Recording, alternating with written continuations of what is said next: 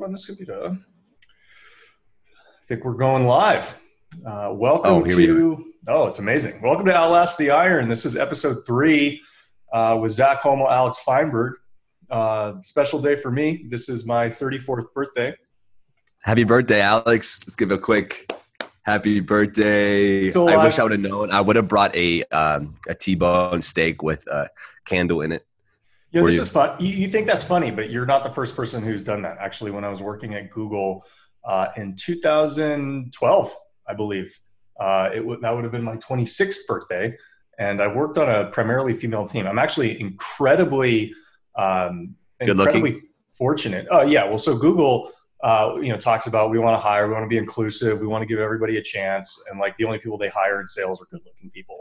And it's like you want you want to talk about like cultural discrimination and actual actual tangible discrimination that's measured in tests uh, felt by a large portion of the population it's looks based discrimination and Yeah. google absolutely practices looks based discrimination along with almost every other fortune 500 company in the us Yeah, most definitely. And like every restaurant, you know, with good looking waitresses. You know, here's something though about good looks. Um, I know. I think you follow that Tanner guy on Yeah. social media as well. Mhm. You can literally. Okay, so let's let's grade you on a scale one to ten. I mean, you're you're a straight ten. You're a beautiful human. I, I, I appreciate I appreciate that Zach. but let's just say you was an 8 Mhm. you know just just hypothetically saying Mhm. if you dress nice have good hygiene carry yourself with confidence you immediately go at least one to one and a half on the scale like Yeah.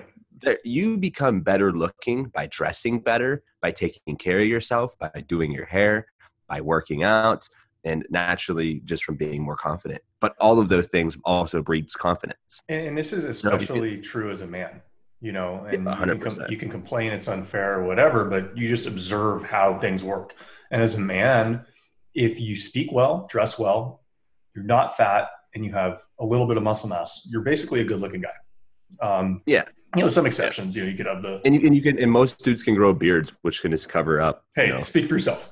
So, but you'll notice this, like, you know, I, I people thought I was like reasonably good looking when I was younger, but I think, um, you know, as I've gotten older, my body fat's gotten lower, my muscle mass has gotten higher, and I think what that ultimately does is it makes your your facial features stand out. Like a lot of people have um, much more defined jawlines than their body fat will present to the world, and so uh, you know, simply losing 10 or 15 pounds or 20 pounds, um, you know, has more than just the impact on what your belly looks like or what your what Wow. your six pack look like when you go to the when you go to the beach in the summer.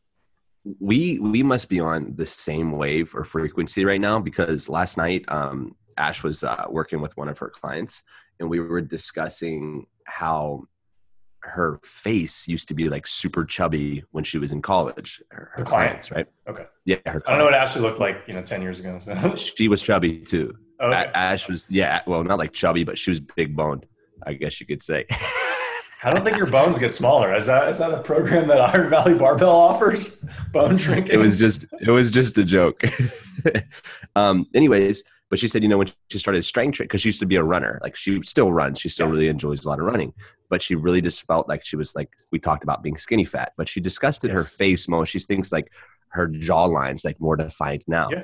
i was like well really what it's come down to is just your your your body composition's improved your body's now carrying more muscle in relation to fat so Yeah. obviously you're not holding so much around your face and obviously your your nutrition's better so you're just not as bloated and that's Right. the next thing to think about so like your jaw structure and your face actually has gotten prettier since you know working out right. you know naturally you know like oh you know you just the more you grunt the harder you, you know the, the more badass your your jaw looks It's true. There's that uh you, have you saw that invention where you just chew on it all the time No. it's like an infomercial ad We, we they just put this I don't have a TV, Zach. How am I going to see infomercials? well it's on it's on twitter it's it's a bunch of ads on twitter yeah i don't watch tv that much either anyways Oh. um it's you just chew on it Mhm. and it's like a piece of plastic and it's supposed to define your jawline i don't know i'm just i'm just yeah i'm sure Oh, saw you know, it. you know what I do in, instead of that is I eat two pounds of meat every day, and Mm. that probably works it. I think that does about the same exact thing Right, right. Hey, you know what? I was actually saw something on on social media the other day. Someone discussing that we don't. um Oh my gosh, it was the same fucking ad. It was the same ad was talking about um how we don't um chew basically enough, and that's why our jawline is not as defined as what it could be, um, because the, all the food that we eat is soft, soft Maybe. foods. I mean, that that- was the I- pitch. That was kind of the pitch that they had. I'm like, well, these guys obviously don't fucking follow Alex because he all he eats is meat. Well, and that, that actually could be true because if you think about what processed food is, is it needs to be easy to eat.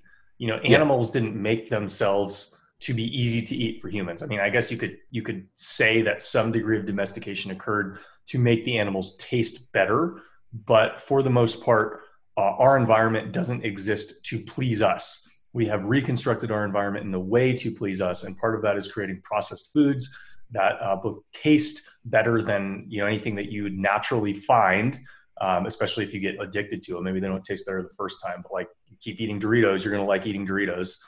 Um, Man, and yeah they're designed much- to go down easy. It's crazy how much bigger the, the chicken has gotten from like the average size chicken in the 20s to the Mhm. average size chicken 1920s to the comparison to the average size chicken now. In 2020 it's almost like double the size of what it was yeah that doesn't surprise me as everything becomes um, you know much more competitive uh, you know with global capitalism essentially expanding um, there's probably less and less room for medium-sized farmers to you know grow chickens without pumping them full of hormones Mm. um, and then a lot of people are talking about what that uh, you know factory farming will look like over the next several months given everything going on with covid are these things going to have to shut down? Um, you know a lot of this is really concerning for me even though i don't eat factory factory meat just because of the the cultural dialogue that i think will will likely piggyback on it. Um, and this kind of brings up one of the, the ideas that that you and I Zach had for you know what we're going to talk through on the episode, which is kind of like transitions, where um, I hope that we don't have to go through some sort of transition as a society towards um, you know fa- factory fake meat or something like that. Um, but I know with the emergence of a lot of the game changers type content, a lot of people who believe the content that that's in game changers and, and similar content, um, you know, and they they don't think that somebody could be as healthy as I am eating 750 pounds of meat per year. Um, you know, I could be in a position where I, I might have to make some sort of, of transition to an environment where I can access meat more easily. And you know, this isn't something that concerns me a ton now because I know I've been through transitions before, and I know that uh, I can I can navigate changing landscapes. And I think Zach, I mentioned earlier, you know, on my birthday in 2012 when I was working at Google on a predominantly female team, um, that was probably one of the biggest transitions that I made. Um, you know, transitioning from uh, competitive sports, uh, working in uh, at a hedge fund internationally, to working in Silicon Valley on a, a pro- predominantly female team forced me to um, fail over and over again in, in my first uh, corporate job for my first several months. Um, and I essentially kept failing until I was able to, you know, understand that I was playing a different game. You know, that Mm. doing sales at Google had different requirements from being a professional athlete or from being an analyst at a hedge fund. And if I kept telling myself that the you know aggressive uh, mindset, aggressive approach, aggressive attitude that worked in sports would work in in my sales role, um, you know that was a reasonable hypothesis that proved to be wrong over and over and over again. Um, yeah, when in those transitions, the first thing that I had learned from switching from coal mining, I discussed this on our last podcast. How I actually that's a cool coffee cup, bro. thank you. Yeah, very pretty. Thanks. When I made the transition from coal mining to MusclePharm, how I had you know got in trouble by my boss by telling off a GNC guy. So it was around that time though that I realized that I couldn't continue to conduct myself in that manner if I was going to keep my job with Mhm. MusclePharm just for why the time that I was with them until I got into my next field that I was going to be in. So I realized during that time I needed to latch on somebody who was doing well in Yeah. space. I just wanted to kind of mimic some of the behaviors that they had. You know, how are you conducting yourself? What what kind of terminology are you using with your clients? How how frequently are you speaking to them? And um, I started just really mimicking the behavior of one of my other sales reps who was in a similar um, region. And that's the next thing. Regions was big. Mhm. Like um, one of my sales reps was out of uh, he, he carried the whole Midwest region, and his boss was the East Coast region guy, right? Well, the terminology that was used on the East Coast, like in whether it's Philadelphia or New York, in relation to the Midwest, and then in relation to like Miami area, and then if we're talking about like Cali, the terminology in the deals that we were going to make were completely different, mm-hmm. and a lot of it has to do with just the the demographic uh, and the, the, culture's demographic. So I started learning directly, obviously, from the Midwest guy and how he was communicating with, you know, obviously his clients, and then I just started mimicking those behaviors and you know found a little bit of success in it. But you know, still, I, I think it's important that we still can bring a lot of our past experiences and our you know the personality traits that we had once uh, developed into the new into the new field as long so, as you just know that you're playing by a different set of rules so what what allowed you to see that because a lot of people you know i i transitioned from sports myself you know a lot of my friends uh, took a lot longer to successfully transition from playing sports to, to having jobs and some of them are still in that rocky process um, a lot of men don't talk to each other about the uh, the challenges that that transition brings. Um, but when they go through it, uh, a lot of times they'll they'll hit walls, um, and they don't really talk to anybody about about why they're feeling the way they are, or you know they don't they don't want to be open and honest about the fact that they are struggling in a new field. And so, what was sort of the the light bulb event for you that said, "Hmm, I'm not going to be able to do as well as I want by myself. I need to subordinate myself to somebody else essentially to learn from that person. Um, it comes down for me in particular. It's it's based off self audits. So I do this on a weekly, on a day to day basis, then on a week basis. Yeah, where I just kind of audit my performance as a human, mm-hmm. and I factor in you know all metrics. I talk a lot about metrics of success. Mm-hmm. So at mm-hmm. this time, it was like you know obviously how many sales I was driving, right. and I was you know if I was making new friends in the community because I just moved to Indies. So these yeah. are like those are part of my metrics at that time. And you know, after a few weeks, I felt the compound effect of like, okay, so my you know rugged blue collar personality, while it does I, can communicate with because the Midwest still has a lot of that, right? You know, yeah, farming, it's, totally. it's, still a lot of that here, right? Totally. So I was like, I'm able to kind of get my foot in the door, but when I'm actually sealing deals, I, am missing. There, there's something I'm missing here. There's some terminology I'm missing. Mm-hmm. I was able to find that simply from the compound effect of like not driving sales. So I just kept on, you know, self audit after self audit, and I kept on narrowing it down to, you know, basically um, my communication skills to seal um, the deal wasn't up to par. And so you, were you looking at were you basically looking at your job performance the way you look at your deadlifting, where you're like, okay, yeah. is my positioning off? This everything. is how I'm tracking week to week. Yeah, Every, everything. Everything yeah, goes back to lifting for me. Absolutely everything, because I just find my weaknesses and I develop them. Now, now mm-hmm. I don't focus on my like I don't. If something's a weakness for me, like English, right? I'm not really good, which is funny, right? I'm not very good. You can see my Twitter. Um, I'm not good at uh, spelling uh, it's it's interesting. There, there, there. Yeah, right. I, so I tell people, I'm like Zach talks like he's white trash, but he's actually really smart. um, but that's not that's not something that I've ever just been even interested in. So I have a hard time getting better at things that don't interest me right mm-hmm. i'd rather focus my attention on the things that already come naturally good to me mm-hmm. work really hard in that field but in that field there's still going to be some things that i still have to be able to communicate it well enough on twitter where people can understand it right right right but I mean, you're, like you're well you well exceed that bar like i think people know what right, you're talking right. so about. it's like so I feel like I have to make sure I still rate, you know, bring my weaknesses up, but I don't go all in on a weakness. I go all in on a strength. And then as I'm pursuing that strength, you know, fitness, whatever this looks yeah. like for me, I'm going to have to fill in the blanks. You know, yes. hey, this is something I'm not doing so well at, and I'm going to develop this weakness if it's if I'm going to be the best that I possibly can be in my strengths. And what's, so for me, I assess everything that way. Yeah. Yeah, and what's really interesting to me is how this sort of approach to life influences um, your social ideology, political ideology, and and I say this coming from a pro sports background, where um, you know pro sports people, you know, pro baseball players might not be the smartest people in the world, um, but they are very competitive, and I would imagine the same thing is true with elite powerlifters, where um, I, there's probably a little bit more precision and intelligence that's going on in elite powerlifting than there is, you know, maybe in, in elite uh, baseball. Um, but you know, one thing that is constant between the two is metrics-based performance assessments on a daily or weekly basis. And you know, I think that that's not the end-all be-all. Like a metrics-based performance assessment will not give you a hundred percent of the picture of what's going on, but the people who don't do it um, tend to not be successful.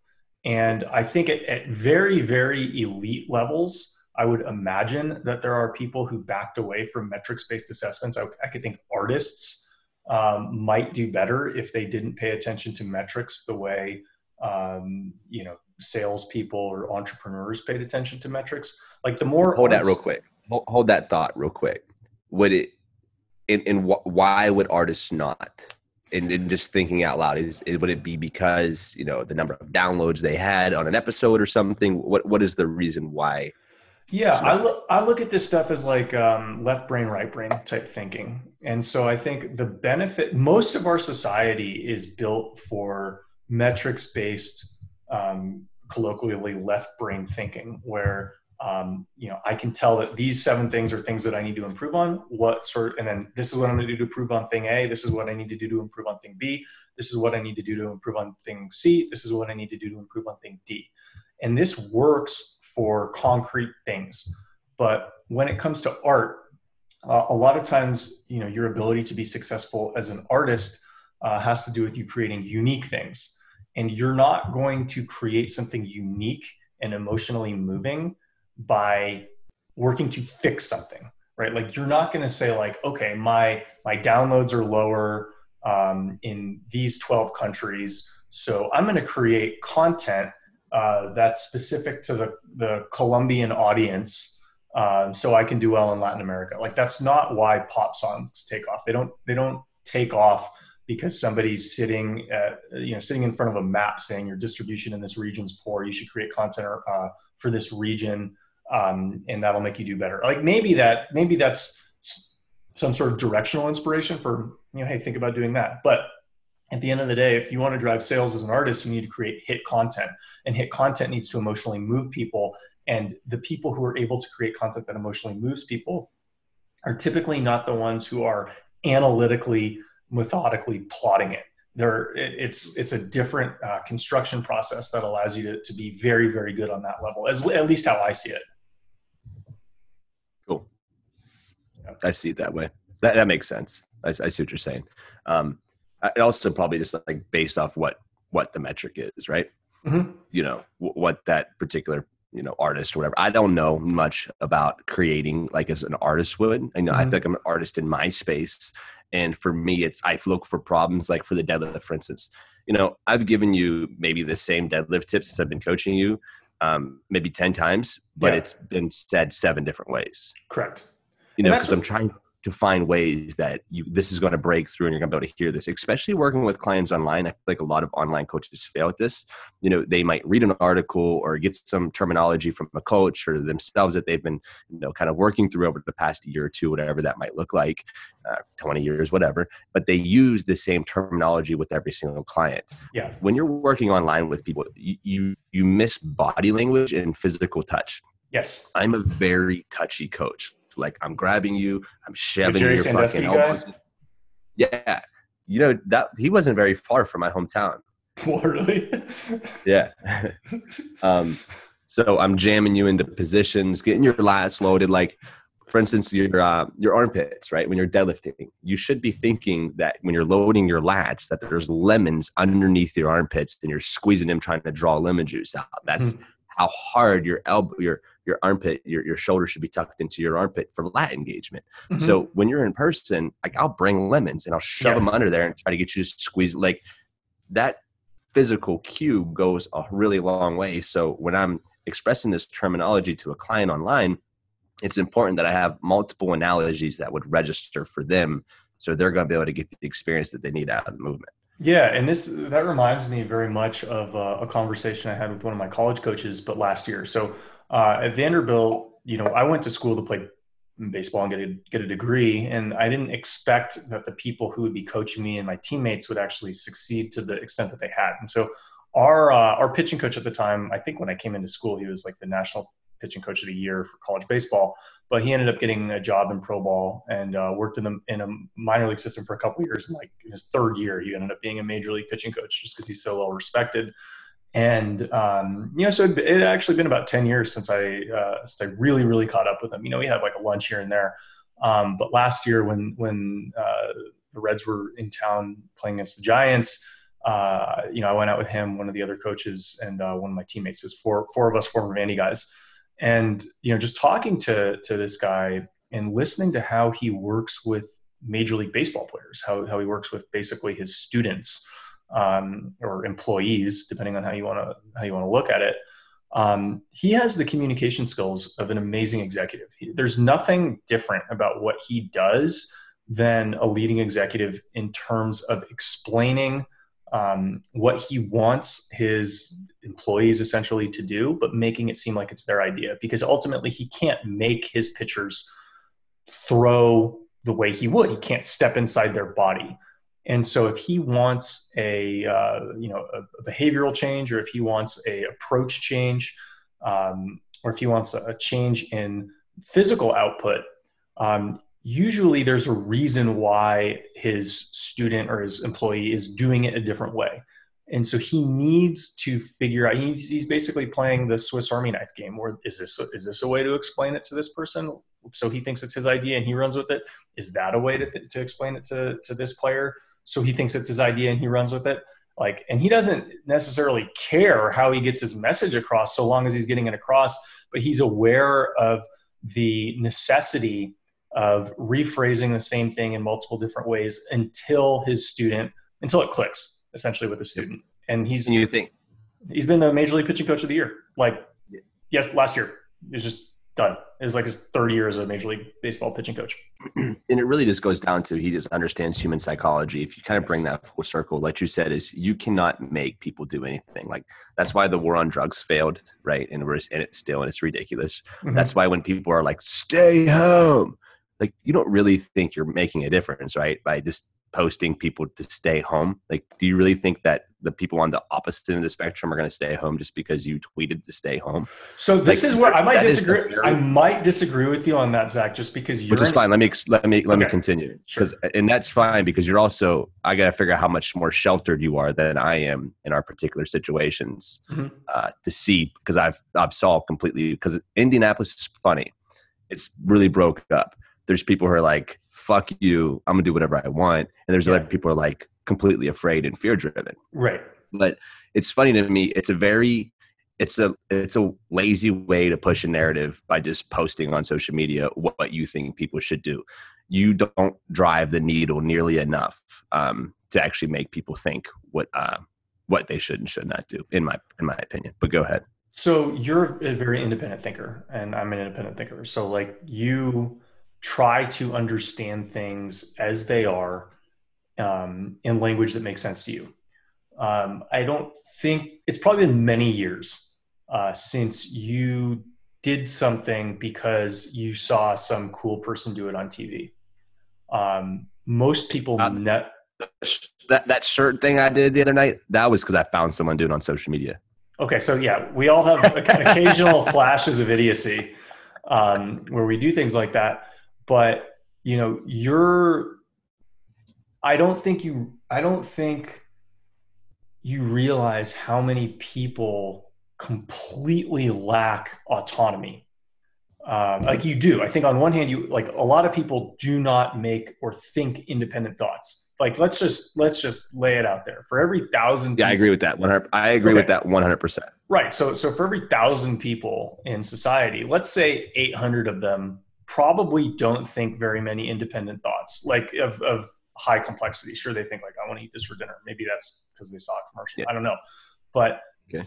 but if you take a society, 200 people out of eight out of a thousand are going to be like, okay, so this is what's going on. I think this is why this guy's telling me this. He's trying to get that. He's trying to get that. So I'm gonna, I'm going to do that. That's okay.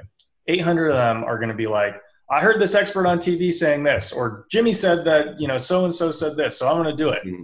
What's wrong with you? You think you're too good for us. And so it's like there's this pack psychology that most people within a society take. And I think that pack psychology is why people stay in jobs they don't that, that keep them unhappy and, and they stay in, in relationships that keep them unhappy um, and they stay with lifestyles that keep them unhappy ultimately I believe, because they feel that it's safer to kind of just go along with the pack um, than it is to break free and do something uh, you know, independently or autonomously. And so, and you've obviously done that with your career, where you you started your own gym, um, so you clearly have that initiative um, to think and act on your own. But I don't think that I don't think that um, 100% of people have the capacity to do that tomorrow. Now we could argue, no, and I agree. Now, now that stuff I agree with, though. But where if we're speaking now directly to COVID nineteen, while we're just kind of on that the whole stay home thing, yeah, um, I don't think it's eight hundred to two hundred though. Is what I'm uh, meaning? I think out of that eight hundred people who are just being fed like, oh, this is stay home, you know, fear driven or yeah. um, pack, you know, the pack mentality. Out of that 800, there's going to be two to 300 people who think completely opposite. And okay. those are the people I'm speaking to, the people who okay. think completely opposite. So if you break that out, you know, you can even do it 60 40. So 60% of people think they should stay home, and the 40 people think that they are fine to go out and do whatever they want. Each of them are not, neither of them are independent thinkers, right? Both of them have been directly influenced either by the news media, saying both groups. yeah, yeah, the, the other, majority of both groups. And, and we talk about this yeah. politically. It's like yeah, and then the other group, but that's yeah. who I'm discussing. Like the people who say stay home, like there, it's everyone basically who stays home is, is preaching to stay home to people mm-hmm. in some capacity or another right? Yes. But what i'm trying to say is do those people really think they're going to persuade free thinkers like myself? That's a negative. Or you do how many people from that other side of people are like fuck this i'm going out and about. How many people do you think that you're going to persuade to actually actually stay home by just saying stay home? Mm-hmm. it's the hero complex Mm-hmm. Because we both know that, like, yeah, you might grab five or 10, and vice versa. You might grab five or 10, but you're probably not going to change people's minds. And to where the free thinker, like you and I, are going to say, okay, what's the most logical way to approach this? What mm-hmm. makes the most sense for me in my particular lifestyle? Yeah, I think it's you know it's it's pretty obvious that the way you know both the rebels and the the the collectivists. So let's just call them the, collectivists are the stay at home people. The rebels are the people who don't want to stay at home. Both okay. both groups are going to have their own respective generals. Like like it's not like the rebels are a bunch of independent thinkers. They're they're going to probably be more independent thinkers, but there's they still have generals within them. Um, yeah. and it's still yeah it's still easier to to understand the world through someone else's eyes because it doesn't require you to do the groundwork and actually seeing things um, in developing your own independent perspective. And and really, we've talked about this in many different ways. How um, to be part of a group, what what ultimately ultimately happens in a group is you have many hangers on. You have many people who will want to be a part of something but not want to contribute, um, you know, their blood, their sweat, their tears, their sacrifice.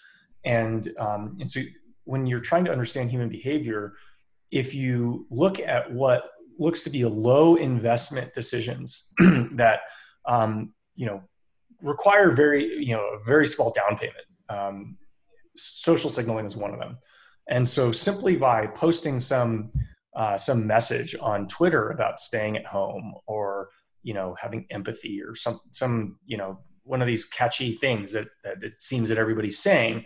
Um, the reason why you'll have as many people doing it as you see is because they are in their own minds rising within a hierarchy with very minimal work. It's sort of you know it's it's sort of the adult equivalent of buying Jordans, where it's like look at how cool I am. It's the hero complex. It's yeah. believing that you're a hero. It's mm-hmm. believing that I'm saving lives and that I'm advancing myself in the social status by saving people's lives by telling them to stay home. Like mm-hmm. that's obviously what you're thinking if you're saying that. You know, when you're arguing back and forth on social media with people, right, to stay home, and if someone else is like, nah, and you guys are going back and forth is that how you would perceive that? Well it's a little like what are these when these people are arguing back and forth on social media together speaking the human psychology of it right? Yeah.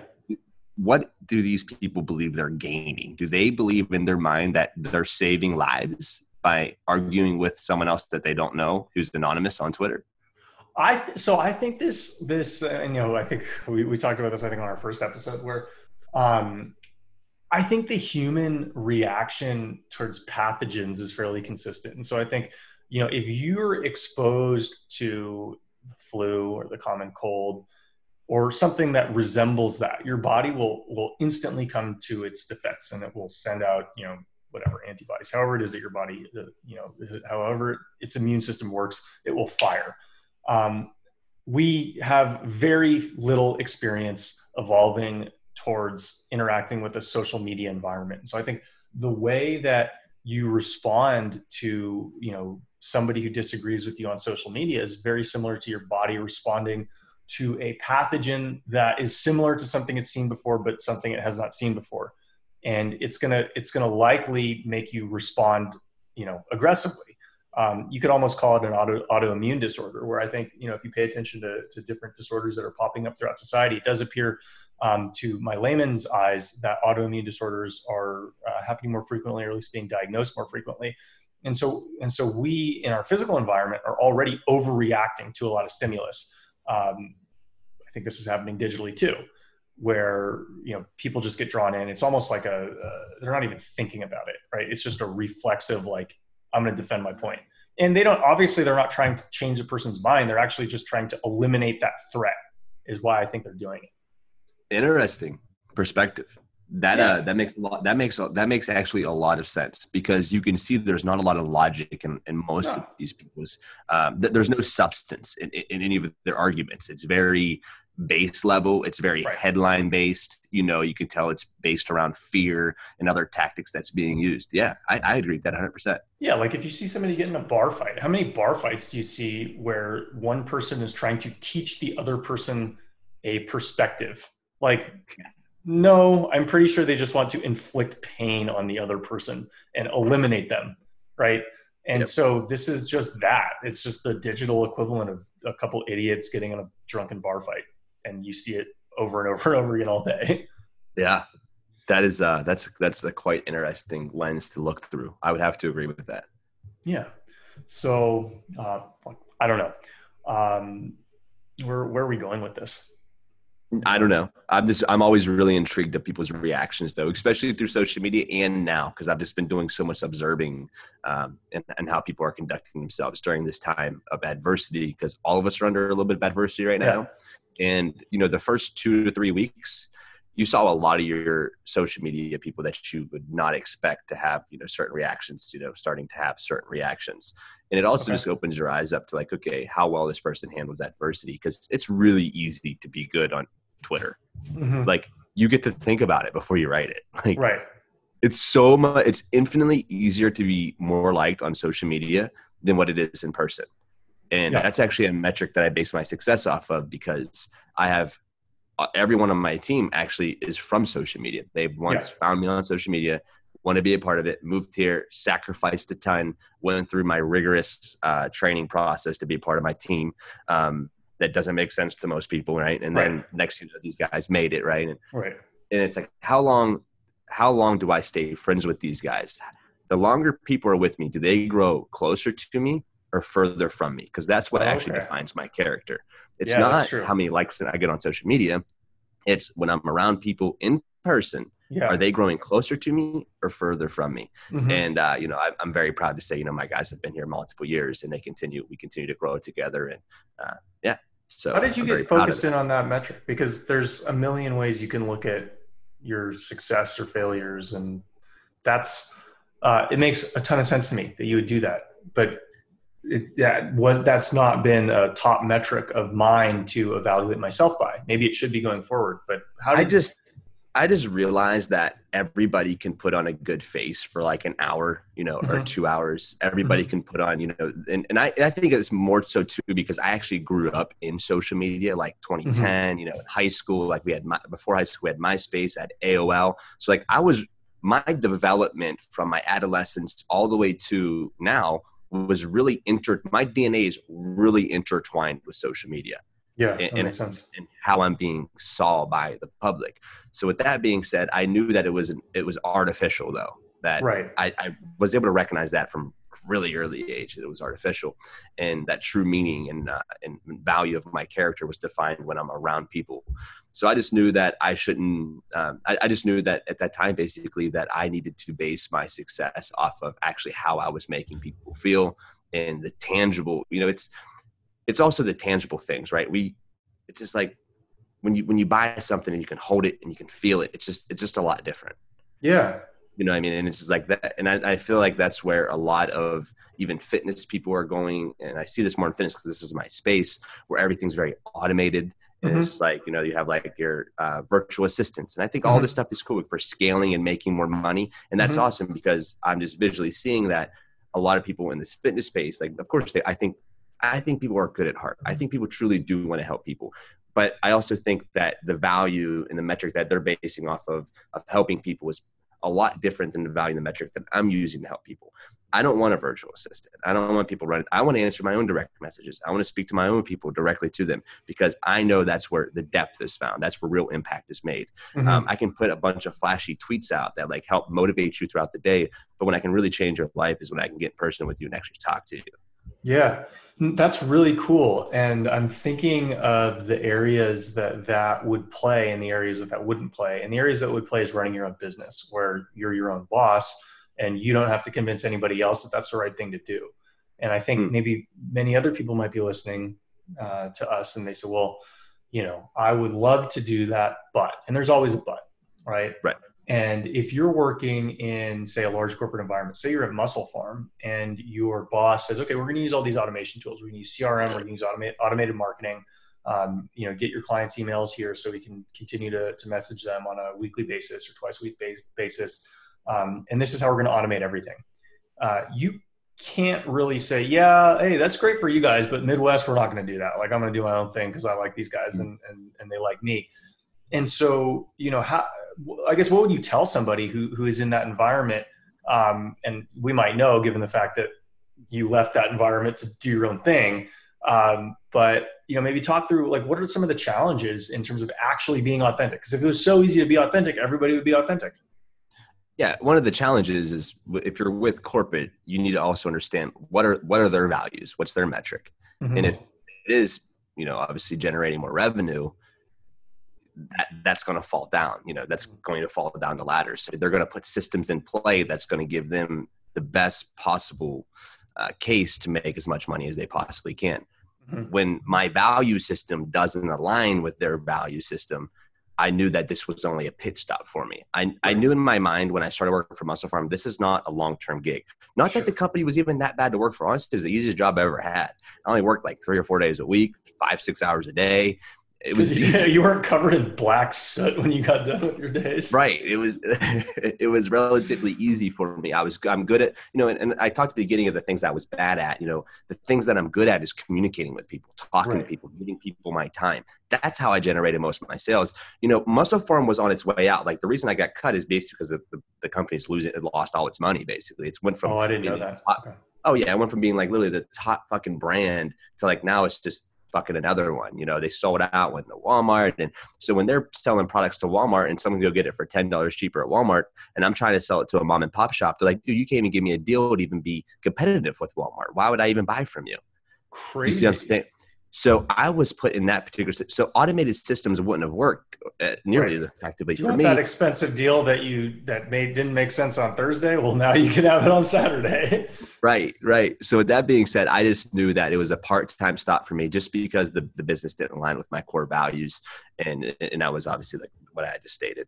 So um, yeah, when I, when I had had known that, it was a pit stop for me, and then when it also gave me though the understanding of how I run it, wanted to run my business moving forward. And I'm still fine tuning this now. I don't think I'm the the best ever at. It. I think I'm on my way. I'm creating actual better. When I create systems for myself in my personal business, it's so it allots me more time to focus on people, meaning mm-hmm. like direct messages, having cookouts at the gym. Uh, mm-hmm. Uh, whenever you came to town, we hung out for five, six hours. Like I just yeah, drop everything. Like I have this time available because yeah. I have you know rigorous systems in play that like on these days this is how i communicate with my clients this is how i this is how i do this this is how i do this mm-hmm. uh, this so i can be available for free time to be with people when they come meet me in person or wherever it's on a video chat or what that whatever that might look like yeah so you can almost look at, look at that as like uh, effective programming where you're you're essentially trying your best to limit overloading yourself with you know compound lifts and really focusing on accessory movements to improve your weaknesses to yes. grow the IVV system. Yeah, which is actually I talked about that yesterday on my deadlifts. Mm-hmm. Um, I did 20 sets of one with 405. Yeah, what was up with that? I didn't. I, I saw the video, but I didn't listen to the audio. Okay, so I did was just literally just did one bit one rep. Right. So all it was though, in um, I, I have a newsletter actually dropping on this too this next week. So let's hype, let's link this in so people can check it out. All right, hear me out. There is going to be good, bad, and super efficient ways to reapproach your training after an extended time off. So everyone should listen to this right now because they're yeah. all have had some level of an extended time off away from the gym. Mm-hmm. And if you've been doing body weight workouts, you already know that the stimulus from body weight is just far different from the iron. Mm-hmm. So when you go back to the iron, you're going to be hyped up to lift again. Mm-hmm. And you're going to be running off a lot of adrenaline, especially that first week or so. Yeah. So when you're in there and you're feeding off and you're going to see what environment is, everyone else is on their way back. So the environment yeah. in your gym, even the Globo gym, is going to be sky high, right? Yeah. But what's going to happen? Adrenaline. yeah. Week two, your body is going to be fucking wrecked. You might even set a new PR, be like, dude, I came back from quarantine stronger than ever. But then you know the next four weeks of your training is all fucked up because you maxed out your deadlift and it takes three, you know, 14 days to recover from a max effort deadlift. You don't even know that. So then you're just going back in the next week, lifting the heavy again, wondering why your body's so beat up. So that right there is a bad way to reapproach your training. A good way to reapproach your training would just to go back in and you know do a couple sets of five and feel it out, and that, that that'd be good. You know, you're not trashing your body, but you're still going to be really really sore. And then an efficient way to reapproach your training is to establish what are my weaknesses. How do mm-hmm. I establish what my weaknesses? Find a general weight, 70 to 80% of, of your previous max, you know, even 65 if you feel like you've gotten that much weaker. And do it for multiple sets of one, which I what I did on the deadlift yesterday, with no eccentric. So I got to the top and I dropped it. I have nothing to prove with 405. I can pull it a thousand fucking times. I don't have to do the eccentric every single rep the eccentric when you're doing the eccentric movements as you know whenever you was doing eccentrics with me they tax your body mm-hmm they're they're not as hard as the, the central nervous system but on your muscles they're you're going to be extremely fatigued after because you're talking about doing a four second eccentric. And when you're doing the eccentrics you're firing x amount i think it's like x amount i don't know the exact number percent more muscle fibers so basically that's where you can do more on everyone knows this right? You can do more on a negative mm-hmm. eccentric than you can on a concentric. So your body mm-hmm. can resist pressure better than it can push pressure away. Sure like that's why you see everyone overload their bench press. Like, yeah, I do heavy eccentric, and someone picks it up off me. They call it a negative. Right right so essentially is i pulled i pulled that portion of the exercise out and rather than doing the eccentric works on the deadlift and frying myself i utilized exercises that i know i'm going to develop it in so me in particular and you you're going to fail as well with your stability because you haven't been around the barbell for a while so you're going to find your stability is going to be a little off i had a sprained ankle so i know how to rebuild my stability in that right ankle if i was going to be if you're not stable you're not strong so if you're mm-hmm. shaking all the way throughout a yeah, lift yeah, yeah. you're traveling longer ranges of motion distributing the energy around the body where it shouldn't be.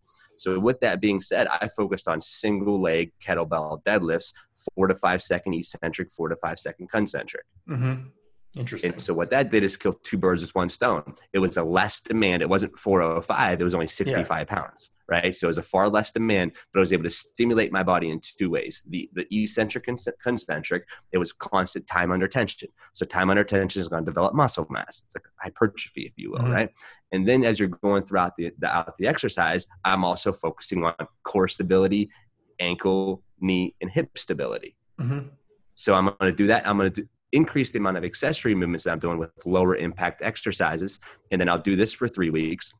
And then I'll go through a phase where I add in eccentric work. So after three to four weeks of preparation, prepping my body to be more stable, to be able to handle the loads, to be able to find my center of mass on obviously lifting whatever the weight might look like. And this is something that people don't do enough of either. They don't know where their center of mass is. Mm-hmm. They, they can't find it whenever they're lifting weights. So that's why they're always all over the place. Once you're able to find your center of mass and know how to distribute that energy equally throughout the, the muscle groups that's being worked in the movement, you're going to be far more proficient. Interesting. Efficient. I've never I've never thought about it like that, but when you say that, I, I understand where I think my center of mass is, and so I could see why that's incredibly helpful. Now, is the the limiting the eccentric movements uh, that you're presently doing on the, the 405 deadlift presently did is that related to your uh, affinity for touch and go deadlifting? Is it what for my touch and go deadlifting? So, like you know, if you're going to wrap a deadlift weight as many times as possible, obviously the easiest thing to do is do the concentric, uh, concentric portion of the movement and then like rest on the way down so you can go do the concentric, concentric portion again. Uh, you know, critics online will say, well, that's not a real deadlift. The touch and go deadlift is not a real deadlift. Um, but then you would say, well, there's actually a lot of benefits to, to this from a training standpoint. And so, you know, what yes. are the benefits of, from a training standpoint of doing, say, 10, you know, say eight touch and go deadlifts instead of maybe, you know, six full stop deadlifts, which you maybe would be a, a reasonable equivalent if you, if you, okay. No, no so, and we're working the eccentric portion.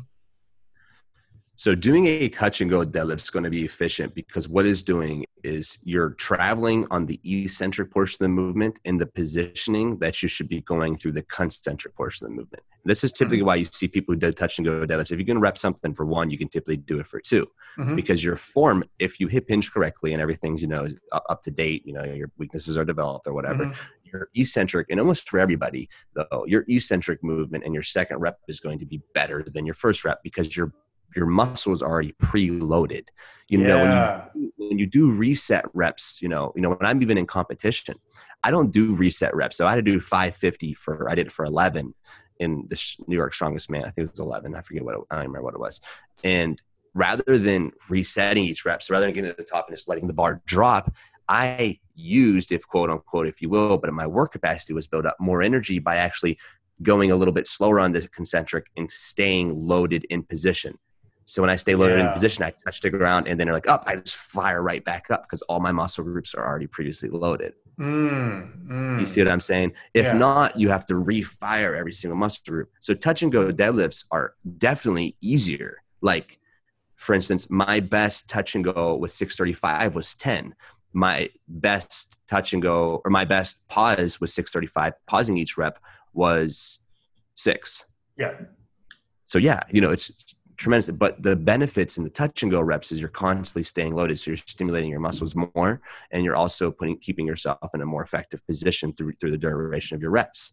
Mm-hmm. Now, the reset reps though are still good to utilize, and the reason why they're good to utilize is because it teaches you how to be effective and how to actually load your body properly mm-hmm. for obviously uh, you know multiple reps resetting each rep.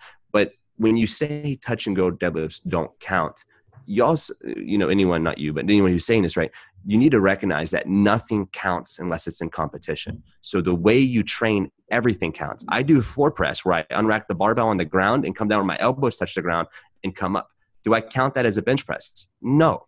But do I count that as a weakness development exercise that's going to help effectively load my triceps and overload the top end of my my uh, my bench press and help develop my weaknesses? Yes. Mm-hmm. You know, so it's like I utilize specific exercises in my training and specific training principles within my training to become better at my maximal effort attempt or whatever my goal is. Mm-hmm. So in, in, powerlifting, that was I did a ton of touch and go reps, but there is nothing that gets my glutes and hamstrings on fire more than touch and go reps. If you think about this for a second, if you're doing touch and go reps with 405, we both know that the hardest part of the deadlift, well, for some people at least, but a hard part of the deadlift is when you're coming off of the ground. To mm-hmm.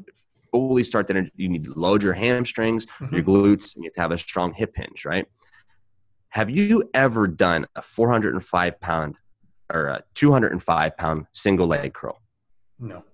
No. But your body's distributed 405 and when you're going on through the eccentric portion of your movement and you're about to touch the ground, that's where your hamstrings are most engaged. Mm, yeah. That's where you're over, so you're overloading your hamstrings, you're overloading your glutes and the muscle groups that are being worked when you're doing touch and go reps. Yeah. So your body's being able to support heavier loads because it's used to it. It's not just used to the lower impact accessory movements that you're giving. It's also used to higher impact exercises. Yeah. No, that's and that's a very interesting split between essentially training in the gym versus performing in the gym.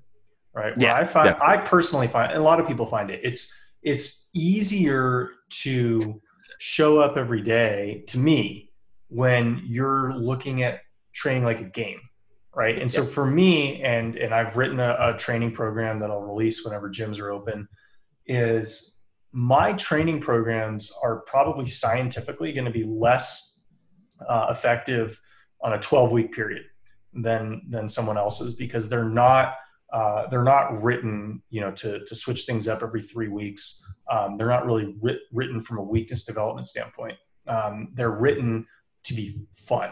So you go in there and you say okay how am i going to beat myself last week by while still maintaining uh, positioning um, not doing anything dangerous i just want to outperform my performance last week Um, and so I found for me personally that type of approach has worked tremendously well for the last 10 years where, you know, I'll switch up uh, my rep schemes, you know, or, or, my, my training like every six months and we'll just make a minor modification to it. And, you know, so no, I'm not, I'm not mixing things up with the variance that a professional athlete would or an elite powerlifter would, um, but it's less mentally taxing for me to just go in there and say, okay, I'm just going to try to, it's Tuesday. I'm going to try to beat what I did last Tuesday. Great. And then it's a very clear goal for, I know exactly how well I did last week. I'm going to try to do better.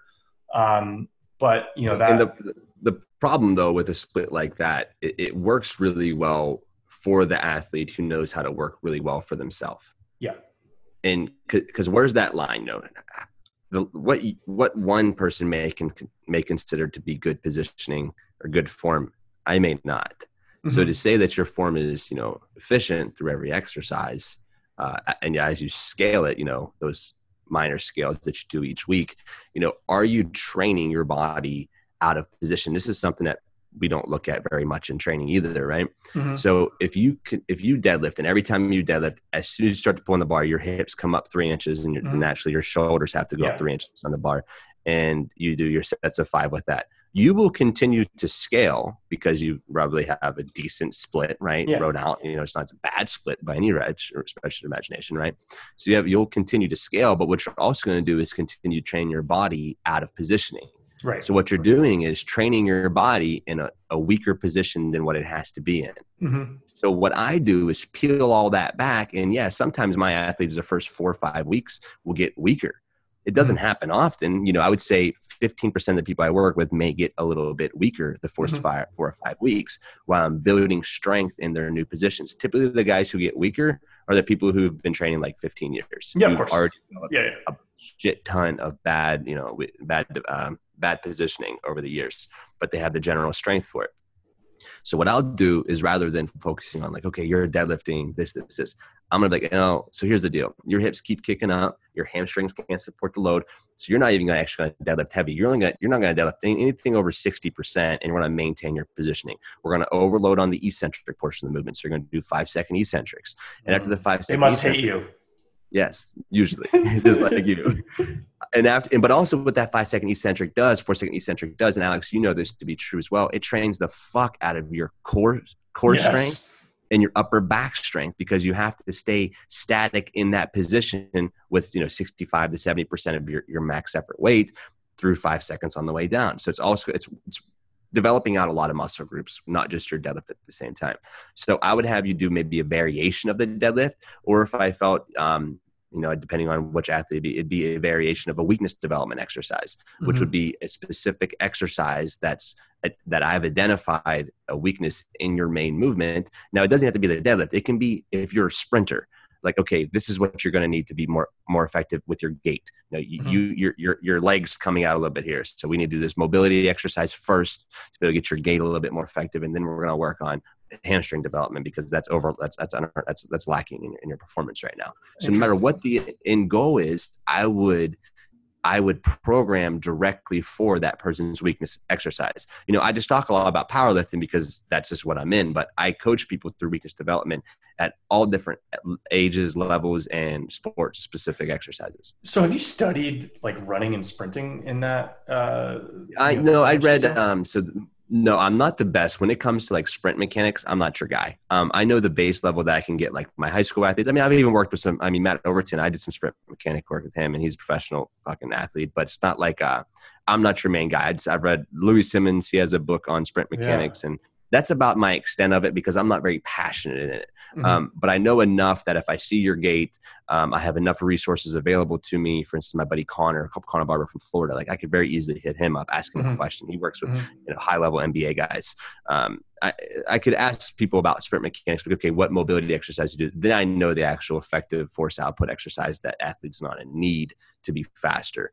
Um, but you know, even all, all other sports like rotational exercises, so tennis, um, baseball when you're swinging the bat. Like i'm going to find okay this is where this is where you're, you're breaking down. This is where your bat speed slowing down mm-hmm. or you know whatever it might look like and then i'll be able to develop you out from there with a series of exercises that are going to be most relevant per your specific sport. Yeah that's that's interesting because i think it sheds light on the way that you learn versus the way more conventional students learn. And this um, popped to me, I think, when I started working in finance, but then when I started working at Google, where smart individuals, and I consider you a smart individual, will try to learn things holistically, where they'll say, Well, I don't actually know that much about sprinting, but I know how the human body moves. And so I know that if your hips are moving this way, that this is this thing's probably going on. And I know that if your your stride is looking like this, this is probably going on with your hamstring mobility. And I, and and so you can look for similar cues that came from your prior environment. You can see it in a new environment that you're not really an expert in, and at least it will it will give you a hint into something that is wrong and worth drilling into. And then you can ping a friend and say, okay, so I think something's wrong here. What do you think? Yeah. Um, this is explicitly not part of our education system as I, as I would view it because that's not really something that's easy easy to test. And so what you know, I guess what what this conjures up to me is kind of when I took my personal training certification last year and I took it, you know, not because I wanted to learn necessarily, but because I was going to start creating all the social media content. Um, I figured I've been lifting for 15 years. I might as well just get a certification. And then, you know, when I was going through studying for that, for the NASM test, you know, it was the first thing that kind of resembled any sort of academic test that I took in like years, like 10 years, really, like a memorization based test. And what it really, you know, reminded me of is that schooling just tests your ability to regurgitate information that can be memorized. And that's fine, but it doesn't help you actually um, understand new environments, right? So if you if you actually learn what you'll realize is that every environment you're in is different than the previous environment. But the patterns that you see in environment A can transfer over to the, the patterns you see in environment B. What our university system and our school system does is train train you to understand patterns as they exist or facts as they exist in isolation. And so really what that does is it, it hyper segments you um, because you can't really you, you can't transition. You can't you know you can't be a demonstrated expert in one thing that required you to regurgitate content in the 99th percentile and then transition that somewhere else because you didn't actually understand the material that well. You just understood how to, take a test.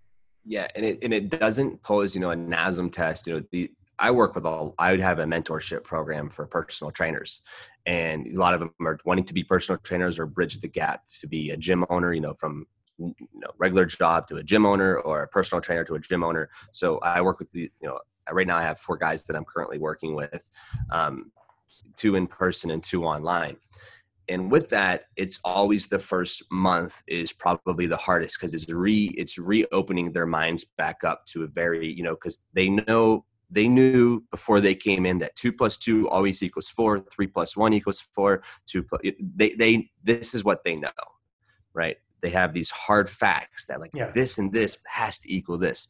And i just throw a new variable in. Well what about this you know, what about this variable with the well how if he has tight hips does he do you still do that same exact program because two plus two always equals four or, or how do we redevelop this right. out i know it's not, there, i work with power lifters uh, i trained this girl into setting four world records so this was two years last year mm-hmm. Allie. she set four world records for our 12 week split out of the 12 weeks only the last four weeks did she go above 80%. And most strength coaches oh, like, yeah. what? That's retarded. Why would you do that? You know, you need to train above 80% to get stronger. And I've even said that multiple times. You need to be training above 90% in order to be able to put yourself in a position to do max effort loads. But what I knew with Allie was she was good at grinding through weights. It didn't matter what it was from the barbell to 405 she could squat, it was always slow.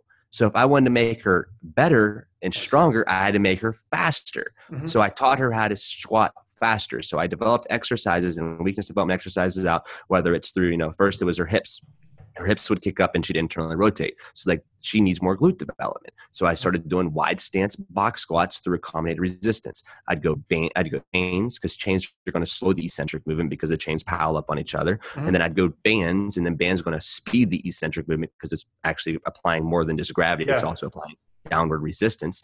And then I'd go into a raw weight exercise. And so it'd be chains, bands, raw weight. And what mm-hmm. we found was in a bar speed tracker that she was able to, in how, the metric of success that I gauged it off of, so I have this bar speed tracker mm-hmm. that shows how many meters per second she's moving. Yeah. And I wouldn't move her up in percentage of weight until she was able to move the bar, the bar at the speed that I was mm-hmm. looking for. And mm. that was the metric I gauged it off of. So what I did is increase her speech. She's like, Zach, I don't think I'm gonna be ready to max out, you know, in three weeks. I'm mm-hmm. like, you're ready. You're already ready. So it's getting through that. Now the next thing was that they don't talk about this enough in these certifications is the the, the mental aspect of things. Mm-hmm. The people I train, dude, don't come to me for my knowledge. It's so funny. Now maybe online, but in person they don't. I work with like I only work with usually five people in person at a time because I don't like to do a lot of in person coaching because I actually lose a little bit of money doing in person coaching mm. in relation to being online. Sure. Because I just can make more money online. Yeah. So, but I like to work with a plethora of different type of like right now I'm working with three older guys uh, and high school athlete and professional athlete. So out of the three older guys I work with and one guy and his wife. So with those people that I work with, though, they're all in different realms, and most mm-hmm. of them just are there for me for the conversations I have, the yeah. input I provide. It really has nothing to do with the workouts. Like most of the workouts that I run for my four-year-old guys are very basic style mm-hmm. plans. Of course, I have a lot of flair and stuff too because I know a lot more about the iron. But that's also keeps them coming back to me because I'm mm-hmm. not just giving something that's always so traditional to them. Mm-hmm. Um, I don't know where I was going with that or what I was saying before. Well, I mean, we were talking about deviating from NASM and oh yeah. and, yeah like when i look at when i look at you and and why i think you're one of the reasons why i think you know you've you've succeeded to the, extent that you have is you're offering you know a unique experience and a unique product. And there's just not that many uh, equivalents of zach homol not that many equivalents of iron valley barbell and if you think about what the what the school system does or what an education system does is it's a one to many approach. It's this is the gold standard.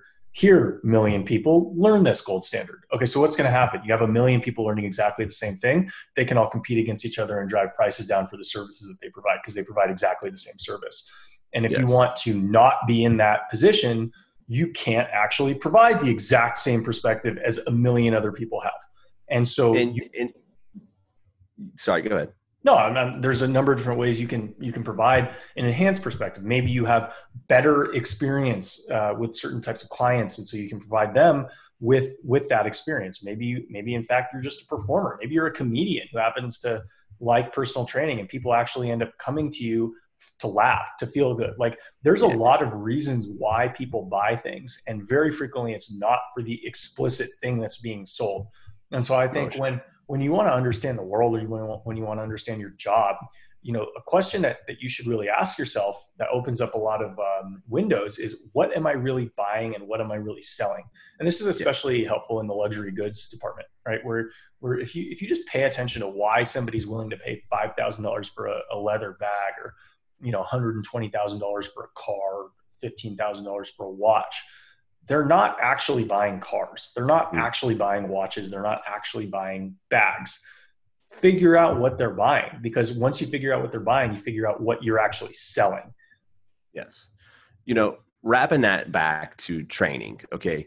The worst thing that I see with the mentorship program that I have is that my trainers think that there's clear black, white, wrong.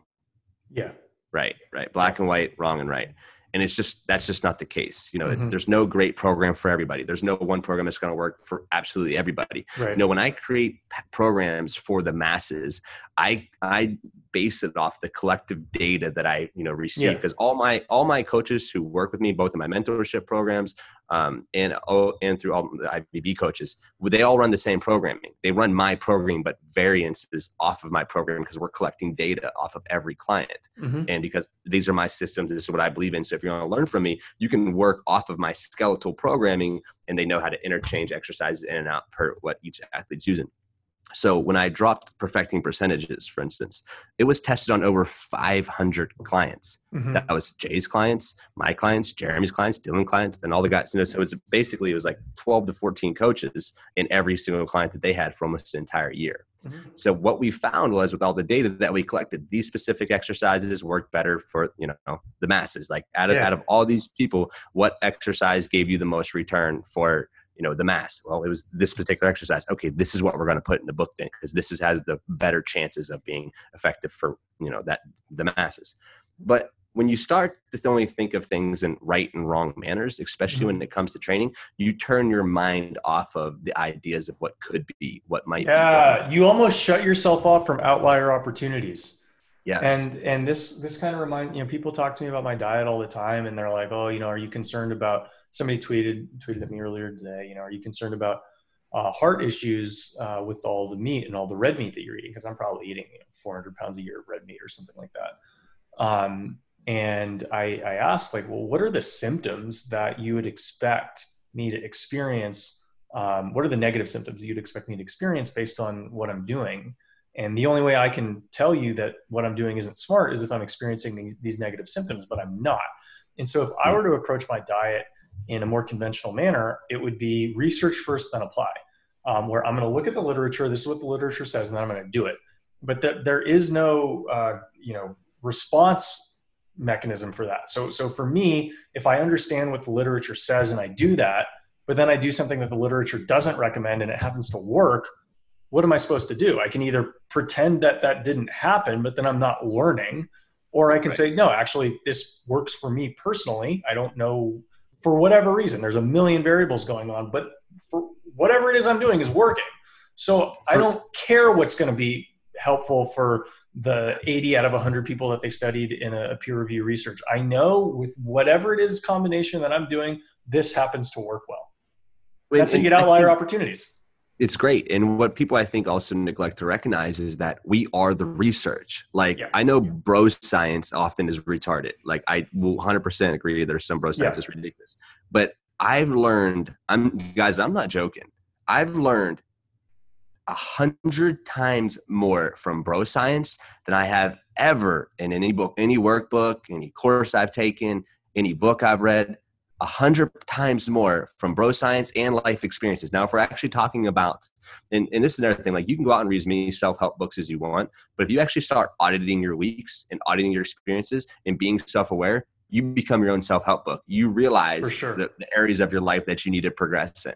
And I think people just fail to recognize that we're such consumers that we think we always have to consume things right. when really things are constantly being given to us. And it's our job to decide how we sort them out. Right and this is going to be a great quote. We're going to have Jeremy cut that where you, talk about bro science, and we can distribute that everywhere on Instagram. Bro, it's bro science. Zach Homol, the bro scientist. Um, the bro scientist. No, I think that's. I think that's. Uh, I think that's completely correct.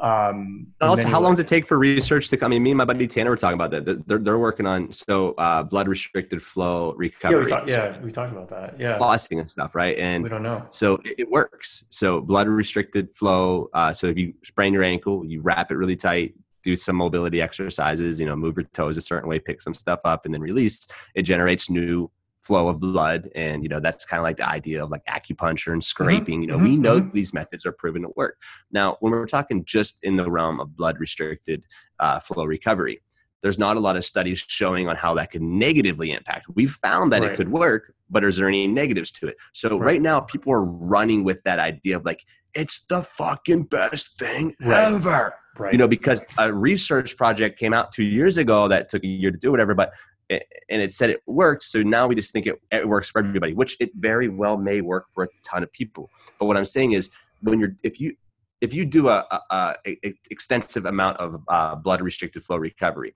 how is that affecting your your running? How is that going to affect your, your knee or your mm-hmm. running mechanics? Is it causing any? Is there any negatives that come from doing this style of recovery? mm-hmm. or is what's the negatives that come from this style of training and that's how i approach my training is i look through as many lens and i know you talked about this before on the podcast as well I look at something and then I look at, okay, how can this be wrong or how can this be done a different way? And right. how can this actually affect my body negatively? So when I'm programming for you, like we decided that Alex was deadlifting first, then squatting and you know he, we felt like he's not quite recovered enough on a squat so we just flipped the exercises around. So mm-hmm. now we're going to squat before we deadlift. The reason being is that the deadlift is a little bit more strenuous on the body than what the squat is. So it's going to put us in a more effective position and his deadlift is what what we're finding um, is, is actually becoming um, okay so we are focusing on increasing his deadlift.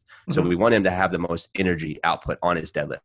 However his opposite day, which would be a squat day, is one of our main accessory days per his deadlift. He's doing a lot of front squats mm-hmm. uh, and he's doing variations of that. So, with that being said, we want to make sure that he has most energy output on those particular days that he's focusing directly on his weaknesses on the deadlift. So, the main movement actually lessers its importance. Even though he's trying to increase his deadlift, it's not as important as what it is for the front squats because the front squats develop out the weaknesses that we need on his deadlift, and it's going to be give him more bang for his buck.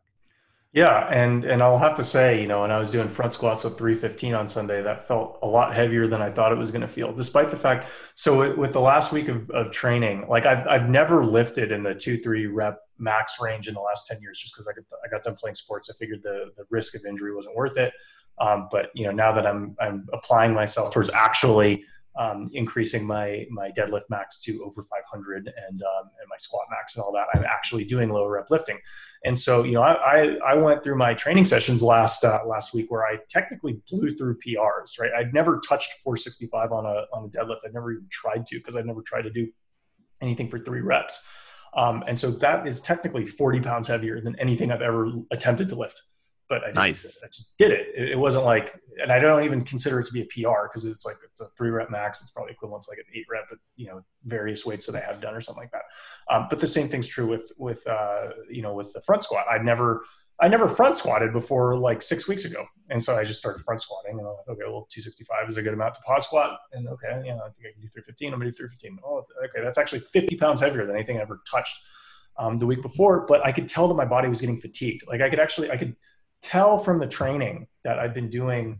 Um, so I just finished week six. I could tell week four was my best week of training, and hmm. week five, week five, excuse me, uh, we just got with uh, week seven. So week five was my best week of training. Week, week six was a repeat of week five, but when I was doing my pause deadlifts at 385 on week six, it felt like it was a lot heavier than my pause deadlifts on week five. When I was doing my front squats at two, uh, you know, my, my set of 265 on week six, it felt heavier um, than my sets of 265 on week five. And so when that rolled into week seven, uh, yeah, I'm pushing through you know weights that I hadn't touched before, but not quite to the uh, the trajectory that would be ideal if I'm ideally recovered, not fully recovered. And so what we're going to end up doing is deloading for a week. And deloading is is incredibly hard for for a lot of people with a gung ho mindset right? They, they want to outwork everybody. They want to, um, to, to never miss a training session. They want to stay on track. They want to stick with the plan. And the reality is your body's going to do what it wants to do. And if you don't realize that you're having a dialogue right with your body you can't respond to the things that it's telling you and so if you think about how how you know schooling works schooling is a monologue it's a teacher telling you what to do and that but there's no I'm dialogue. So yeah, back from the uh, the bathroom break. Uh, you know, so what I was mentioning is uh, you know, the education system is is more of a monologue where where it doesn't um, it doesn't take into account the feedback of the the thing being studied. And a lot of hard-headed people. I mean, it's just easier to have an enduring mindset where you're just you say, I'm going to do this no matter what, no matter what gets in my way, I'm going to do that. And the type of people who have that mindset tend to be reasonably successful because they don't stop trying. They're not quitters. You know, and, and ultimately, if you're going to be successful in life, perseverance is probably one of the most important things to have simply because you're not going to be successful your first time. It's like, if, you, if I'm going to bet on a guy who tries a thousand times versus a guy who tries 10 times, I'm going to bet on the guy who tries a thousand times. But what what that guy who tries a thousand times might lack is the the nuanced ability to correct himself and say okay so actually my effort would be better applied here. I'd actually do better if i stopped trying as hard here. And a lot of what what i try to do is make sure that my uh, my input justifies my output or my input is worth the output that i get. And if i'm if I, I have no problem with pushing myself through through intense training over and over and over again. Like i can just do it. It's just tolerating pain. But if i'm not getting any benefit from tolerating the pain why am i doing it? And i've mm. found with a lot of you know the dietary changes that i made over the years and the, the adjustments to my training a lot of what, what i was doing wrong in my 20s was i was just doing too much and, and stacking my plate incorrectly probably from you know following things that coaches had told me for the prior 10 years that might have made sense to me as a 15 year old athlete that didn't make sense to me as a 25 year old athlete. Yeah. Uh, uh dude, 100%. You know, you, you, you mentioned the hardest worker in the room and there's, there's a lot, and I, I don't want to like make this to be, because this is just, this is mostly just from observation. The hardest worker in the room typically isn't the best. Yeah. and because it, it takes a it takes more than a one-dimensional approach in order to be the best. Like yes. how we're going to be able to get you to you know a high 500 pound plus deadlift mm-hmm. is by understanding like, hey Zach, here's where my body. You know, it's the feedback. You know, it's the communication. Here's where my body is. Um, wow, I was able to still accomplish my reps. You know, because a lot of people look at their progression straight linear. Um, there's literally programs, right? So it's mm-hmm. just like when you look at your progress only one dimensional, where it's like, okay, I did complete my reps, so it's time to move on, right? Or it's uh, time to up the weights, whatever that might look like you're only gauging through one metric. You're not, mm-hmm. did you gauge the speed? Did you gauge the fatigue? You know, mm-hmm. how was your rest period? Did you take longer rest periods this week into last week because your body wasn't recovered enough? Mm-hmm. And if is that the case, do we need a little bit more cardio, you know, high end sprint work? You know, what, what is it that we need to get your body moving more optimally uh, and effectively through the exercises? So I'm gauging your, I'm, when I'm coaching directly for Alex, I'm gauging both his force output, so his ability to do the rep range that was given, his, you know, obviously rest, you know, how his body's feeling during the actual exercises, the speed in which the bar is moving, and his rest periods. So these are all things that we've been varying throughout the last, you know, seven weeks of his training in order to get him in the position that he needs to be in, him specifically to pull that maximal effort weight. That is going to be totally different for me. Like on my way back now, for me to pull, my goal would be, I like to like I don't know. I don't really have a goal, but I'd like to probably pull 700 sumo here in the next couple months um, which would just be cool. Or go back and do like an 850 trap bar deadlift because 800 slipped my disc. So I'm like, I fucking need to do that. So when I approach this training, though, you guys see the way I'm approaching it right now. I'm really just I'm doing, like I said, 20 sets of one, no eccentric work with 405. It's relatively light for me, um, and then I'm going to do a whole lot of work on like GPP. My body's very fatigued. I haven't squatted in a while because of my ankle. Like I did 15 goblet squats the other day. My legs are fucking sore. So it's like, in order, I, am not going to start though by doing 20 sets of 15 or five sets of 15 on goblet squats because it'll trash me. So I'm going to mm-hmm. slowly work myself back up um, through a series of exercises that I know is going to put me in a position to be the most effective for what my goal looks like. Um, and that takes confidence and that takes courage and and you might not realize it you know but i will say this that uh, you know, especially if you're in a group environment and you're not the best, you're going to have a lot of pressure to be the hardest worker. And mm. so, you know, you're, you know, if you're, if you're a high school athlete and you're not the best player on your team, if you're not the hardest worker in the weight room, your coach is probably going to be mad at you. And the same thing in college. If you're not the best player on the team and you're not the hardest worker in the weight room, the coach is going to say, why is this person outworking you? And what that doesn't take into account is exactly what Zach said that the hardest worker in the room might not be doing the things that he should be doing to make himself better. Yeah, and, and you can work hard on the things that you're like, Alex, you would when like on your end for the like you work hard in the but because it's easy for you now, right? But you work hard in the kitchen. You yeah. work hard on your recovery. Yeah. You work hard on actually thinking about logical ways to approach things because your body's like, listen, dude, I'm you're working hard up here in yeah. your mind a whole lot harder than people are actually working in the gym. You're working yeah. a whole lot harder on your nutrition, your hydration, and your rest and your stress levels. Mm-hmm. People ha- do a really good job at working real hard for one hour. But mm-hmm. what are you doing for the other 23 hours? Are you working that hard, or did you really just blow your entire load in that 30 minute or that 80 minute training session? Yeah, no, that's very true. And, yeah, go ahead. Well, pe- people don't want to. They don't.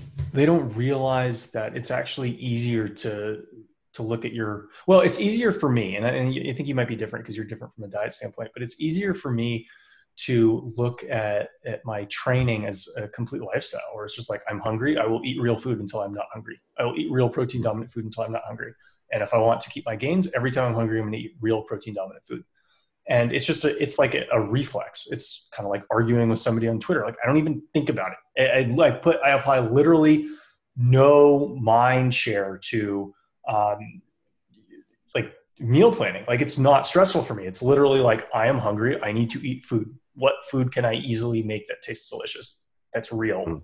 That has a lot of protein. Okay, let me eat that.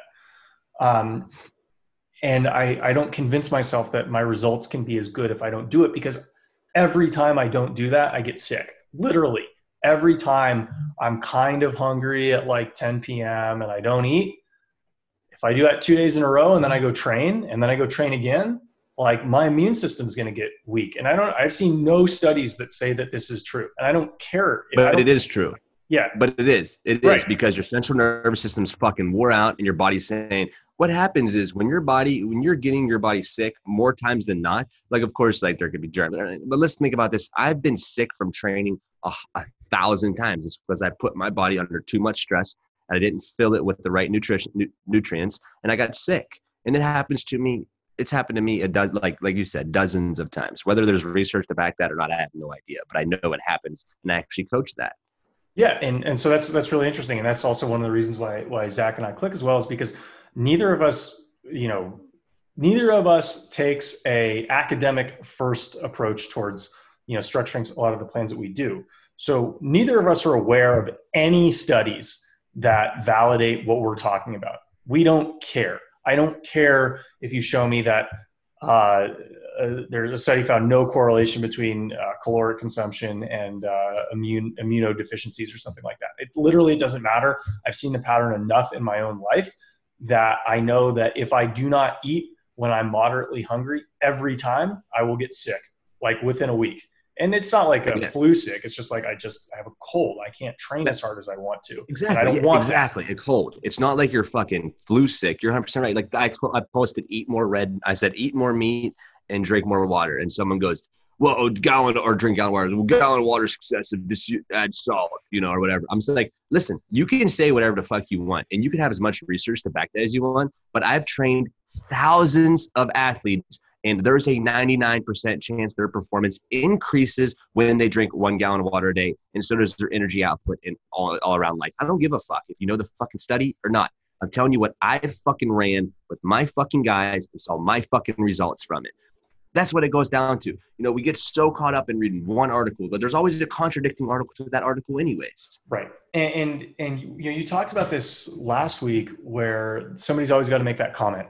You know, what about this? What about that? What about this? And to me, this happens a lot in a corporate environment, and I think it's one of the reasons why you see these superficial studies being circulated, no matter the, the content that they're about, whether it's about you know an efficient work environment, whether it's about you know the right economic policy, the right COVID policy, uh, or the right training plan. Is you have you know everybody in a group environment is working to demonstrate the value that they can bring to the group and so what you'll find what i found at google what i would uh, imagine exists at a lot of white shoe firms is you have a lot of uh, you know ivy league or good students who are used to, to being praised by their superiors and kind of figured out through the first 22 years of their life what they needed to do to be praised by others and what I think a lot of it boils down to is the ability to regurgitate a headline from the New York Times or the ability to regurgitate the conclusion of a study done by a respected, quote unquote, respected organization. Mhm. Oftentimes is the you know commercial equivalent of me commenting uh, uh, to Zach on Twitter about why it's not necessary to uh, drink a gallon of water a day. It's like a low investment way for me to demonstrate to me to, for me to attempt to demonstrate that I have superior knowledge in some subject than other people. Um, and this will actually fool many people. The reason why this is common behavior is because it works. But what, what you realize is once, once you have a better understanding of the underlying material, you'd realize that that New York Times article is entirely insufficient to discuss what's going on, or that McKinsey study is completely flawed for these six reasons and really not appropriate to bring up to advance uh, you know any points that you're trying to make. And so what a lot of people don't realize is what they're quoting just has the the text the font the typeface and the logo of a well-respected group but the substance behind it isn't really there and they don't care to do the research to find that the substance behind it isn't really there Right. And, you know, and that's the thing too, dude, especially when you get like articles linked or whatever it might look like. Um, first you see it through a bias or, you know, it's, it's through a bias lens period. But that, I feel as if that gives people notoriety. Like I read this and this is what it said. yeah And I can't tell you how many of the, the people that I work with will, you know, cause I make them like I'm working, I work with a kid tomorrow and Friday and he comes in and we work together for three hours on his uh, on the mentorship program that I was discussing. And he always comes. I have him prepare content. Whether so, right now we're we're working around a little bit of stuff with like you know he's pitching. So his the idea with like his pitching mechanics and also like uh, we're discussing you know a lot of baseball coaches like well you shouldn't bench press and I'm like they're not wrong. Like is this going to effectively make your pitching better? But also on top of that is are we saying that pitchers shouldn't bench just because they were taught incorrectly how to bench press? Mm-hmm, mm-hmm. And when they were taught incorrectly how to bench, that's why their shoulders hurt and that's why they didn't see the improvements that they wanted to and it didn't carry over? Or also was it because that they were training their body um, they, their, their shoulders were wore out. Did they bench press, then go pitch the next day and then blamed it on the bench press for getting, or did they pitch, you know, 300 balls and then go bench press the next day? Right. Like there's a lot of things that we need to take into consideration to saying, oh, bench press is bad for your shoulders. Right. Well, did you check his positioning? What right. was his stimulus like the day before and the day after? What was his water intake like? What was his stress levels inside? Like if you can check all these boxes off mm-hmm. multiple times for me, yeah, that'll make sense. Do I think though pit, pitchers need to bench press? No. I don't. I just don't think there's enough bang for your buck there. Would I still have my pitchers bench pressing? Yeah, maybe to a board sometimes randomly, but I wouldn't have them try, training like a power lifter. I'm going to train them like a pitcher because right. that's what they're trying to be. That's what they make a hundred million dollars fucking doing, mm-hmm. not bench pressing. So right. I'm going to train my athletes to be better, or my lifters or people I'm working with to be better at whatever it is. Like I work with construction guys, and I work with this one dude who, who lays brick, and he's always rotating, and his back always hurt. So you know what I did? I made him do more rotating exercises. He's like, "What? Why more rotating?" Because I actually made him strong and learned. He taught him how to utilize his core to rotate, not yeah. to utilize his lower back to rotate. I taught him. I taught him oh. Core exercises. So now every time he rotates, he knows how to brace his core, sit down. And he's like, dude, my back never, his back stopped hurting. It just doesn't even hurt no more. No stretches, no nothing. All I did is develop his core. So now he's not using lower back. Now he's just using his core. And I've literally saved people from going on disability, save people from old ladies and old men from falling downstairs. You know, they're 65 years yeah. old. I'm teaching how to deadlift, and you're like, you're an idiot, dude. Why would you do that? But the next thing you know, she lives to be fucking 70, 80, whatever it is, not in completely great health, but she's deteriorating right. before. You know, it's like, why do people people with longer legs have been proven to live longer, right? There's studies to show that. Is it the fucking truth? Again, who knows about these fucking articles? But all I'm saying is, if I read it once that old people can live longer if their legs are stronger, you know what I think about the first thing? Hmm, my nana and actually Ash's grandma, same issue, and, and Ash's great grandfather. The, reason they all ended up in rest homes and they died two months after is because they fell and broke their hip. Well, yes. the reason they fell and broke their hip is because what? They didn't have enough muscle mass, or legs yep. were strong to support them, and they didn't understand their center of mass. Yes. So if I can teach them how to strengthen their legs. Doesn't have to be fucking maxed up for deadlifts, just reaching down and picking up a jug of milk. If yeah. I can teach them that and teach them the center of their mass, when they get off balance, they'll be able to find their center of mass from bracing their core. So yeah. I'm going to increase someone's life expectancy by sure. strengthening their legs and teaching them their center of their mass. Very simple things to do. I need six weeks to do it. I can teach you it. I can save your grandma from staying out of the rest home. Yeah, and it's interesting because if you if you look at what most studies would probably show is most studies will will give you the average of how programming is usually dictated. And so what what they'll say is, you know, we had 100 seniors uh, do squats or something for 12 weeks, and this is the results that we get. And it's like, well, did you teach them how to do the squats? Did you evaluate their form? Did you did you develop did you, their weaknesses? Are they did, are they breathing correctly? Are they bracing correctly? Yeah. What bars like, what bars are they using? And what plates right, are they? Right. What, okay, here's the deal with your squat performance if you're if you're doing the same study and not actually moving the pins down if you're lifting the squat and you have to raise on your toes even a fucking half inch you're out of position and the weight's going to be way heavier than what it has to be because you're not you're supposed to be sitting down you're supposed to be smaller. If you're having to lift the bar an extra six inches to stand up with it you're also what utilizing more energy to do the movement. So it's just like there's so many factors to even go down to the bars that you're using the plates are, you, are they calibrated plates or regular plates? Because regular plates can flex three to four pounds. So when three I say to four pounds? Yes. So when you really? most, most, of my weights at the gym dude are 47 and 48 pounds wait they're start heavier bro most of the plates at ivb are literally marked 47.4 pounds 46.3 pounds 42.4 they're all fucking over the map because they're not calibrated, which is also why calibrated plates are a lot more expensive. So like these are things, that's what I'm trying to say. They, this study could flex fucking 12, 15, 20 pounds and we don't even know it. Well, and no one even talks about it. That's surprising. That's surprising that the plates are heavier because you think the companies are like uh, 47 pound plates are more expensive to produce than 45 pound plates. So we're going to actually sell 44.6 pound plates for 45 pound plates because that's the bare minimum we can supply. And then I would expect them to lose weight over time because they hit the ground and rub off. And, and like maybe that. they do that with the the. Um, what's funny is people always say that rubber plates are lighter. You hear that all around, especially in the strength world. Like if people Uh-huh. use rubber plates from like LA Fitness, well, that wasn't really 405. It was like probably 380. No, I don't think that's true. Like it's Yeah. not that much of a flex, right? But uh, it's I definitely feel as if rubber plates would be a little bit lighter, and those are the more newer produced plates. All of my plates are fucking 25 years old. I see. You know, we have old school irons. So maybe you're right, and then maybe they did switch that way. But I, I highly doubt it. Um, yeah. I, I I really doubt it. But yeah, most of our plates are like 47 pounds. I believe they're allowed like two and a half to three pounds each way, as long as it's within two and a half, three pounds. Basically Jeez, that's a huge difference for. Yeah, so if you have eight plates, eight, 16, you're, you're talking 25 fucking pounds you could be off on what your lift is if you have four plates on each side. Yeah, you PR'd, you didn't realize it. Oops.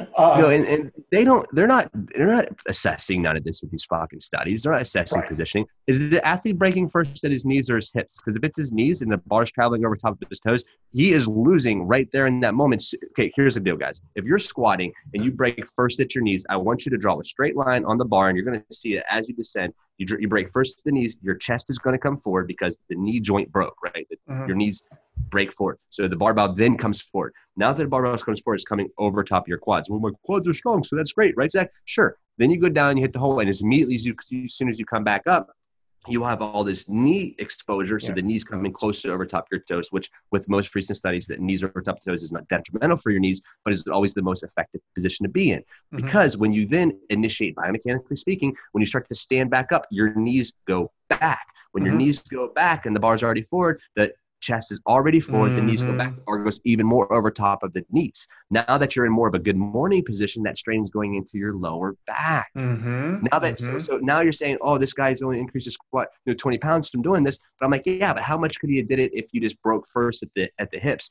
and learned how to hip hinge correctly? Could he have handled a lot more load because he'd been more effective position on his squat? Mhm. Yeah. If And- you and watch a baby squat, they always hip hinge back. It's natural. You know what else is natural when you hip hinge? When you take a shit. You Yeah. never break first at your knees when you take a shit or you sit on your nuts. That's that's just the fact. I've if never, you- I've if you never tried that. I, maybe, never tried that, Zach. So I want you to go in and like if you break first at your knees in your squat, just go ahead and squat straight first at your knees. Like stand up real quick, Alex. Just stand up. Okay, right now you know how that would work. by Speaking, right? So I want you to sit back on your onto the toilet like you regularly would, like you just Yeah. gotta take a poop. Sit Like back down. that. Yeah. Yeah. Now I want you to break first at your knees, and that bar's pulling you forward too. What are you gonna do? They fall forward. It doesn't make sense. Yeah, and sit and sit on your fucking nuts. Yeah. You know, so we already know how to hip hinge and we already know how to squat, but we know when that barbell gets in our back, we kind of just lose all, all those thought processes of like, okay, this is an effective way of doing this, not the effective way to do it. So anytime I read a study, I'm like, I gotta see all the squats. I gotta see all the bars they're using. I gotta see all the plates they're using. I gotta see how far they're lifting the bar off. Is it a tall guy? Is it a short guy?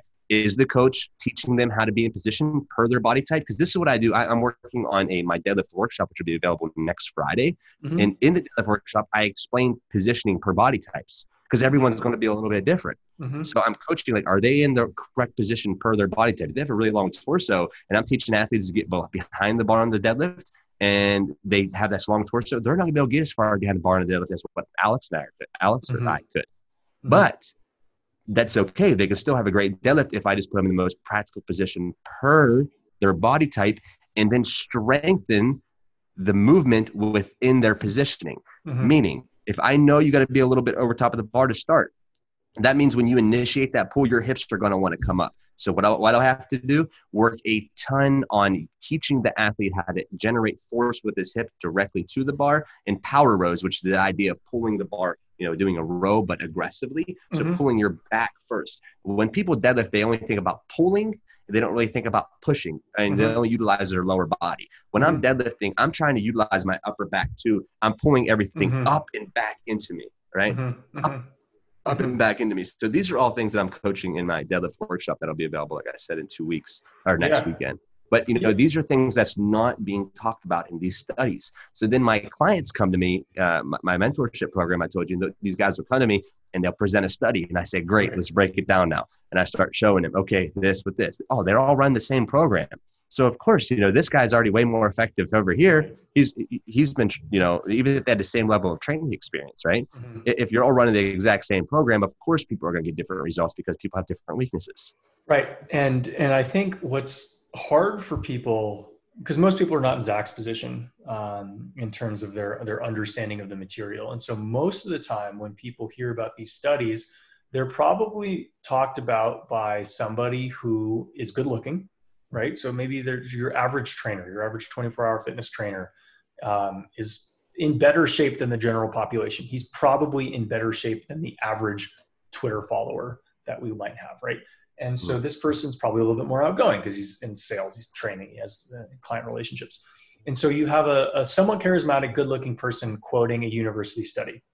This is a very believable combination. And it's exactly how like most fraud gets propagated throughout our society. Yeah. Match those three things good looking person, you know, person who's better looking than his audience or her audience, um, reasonably articulate, university or respected study.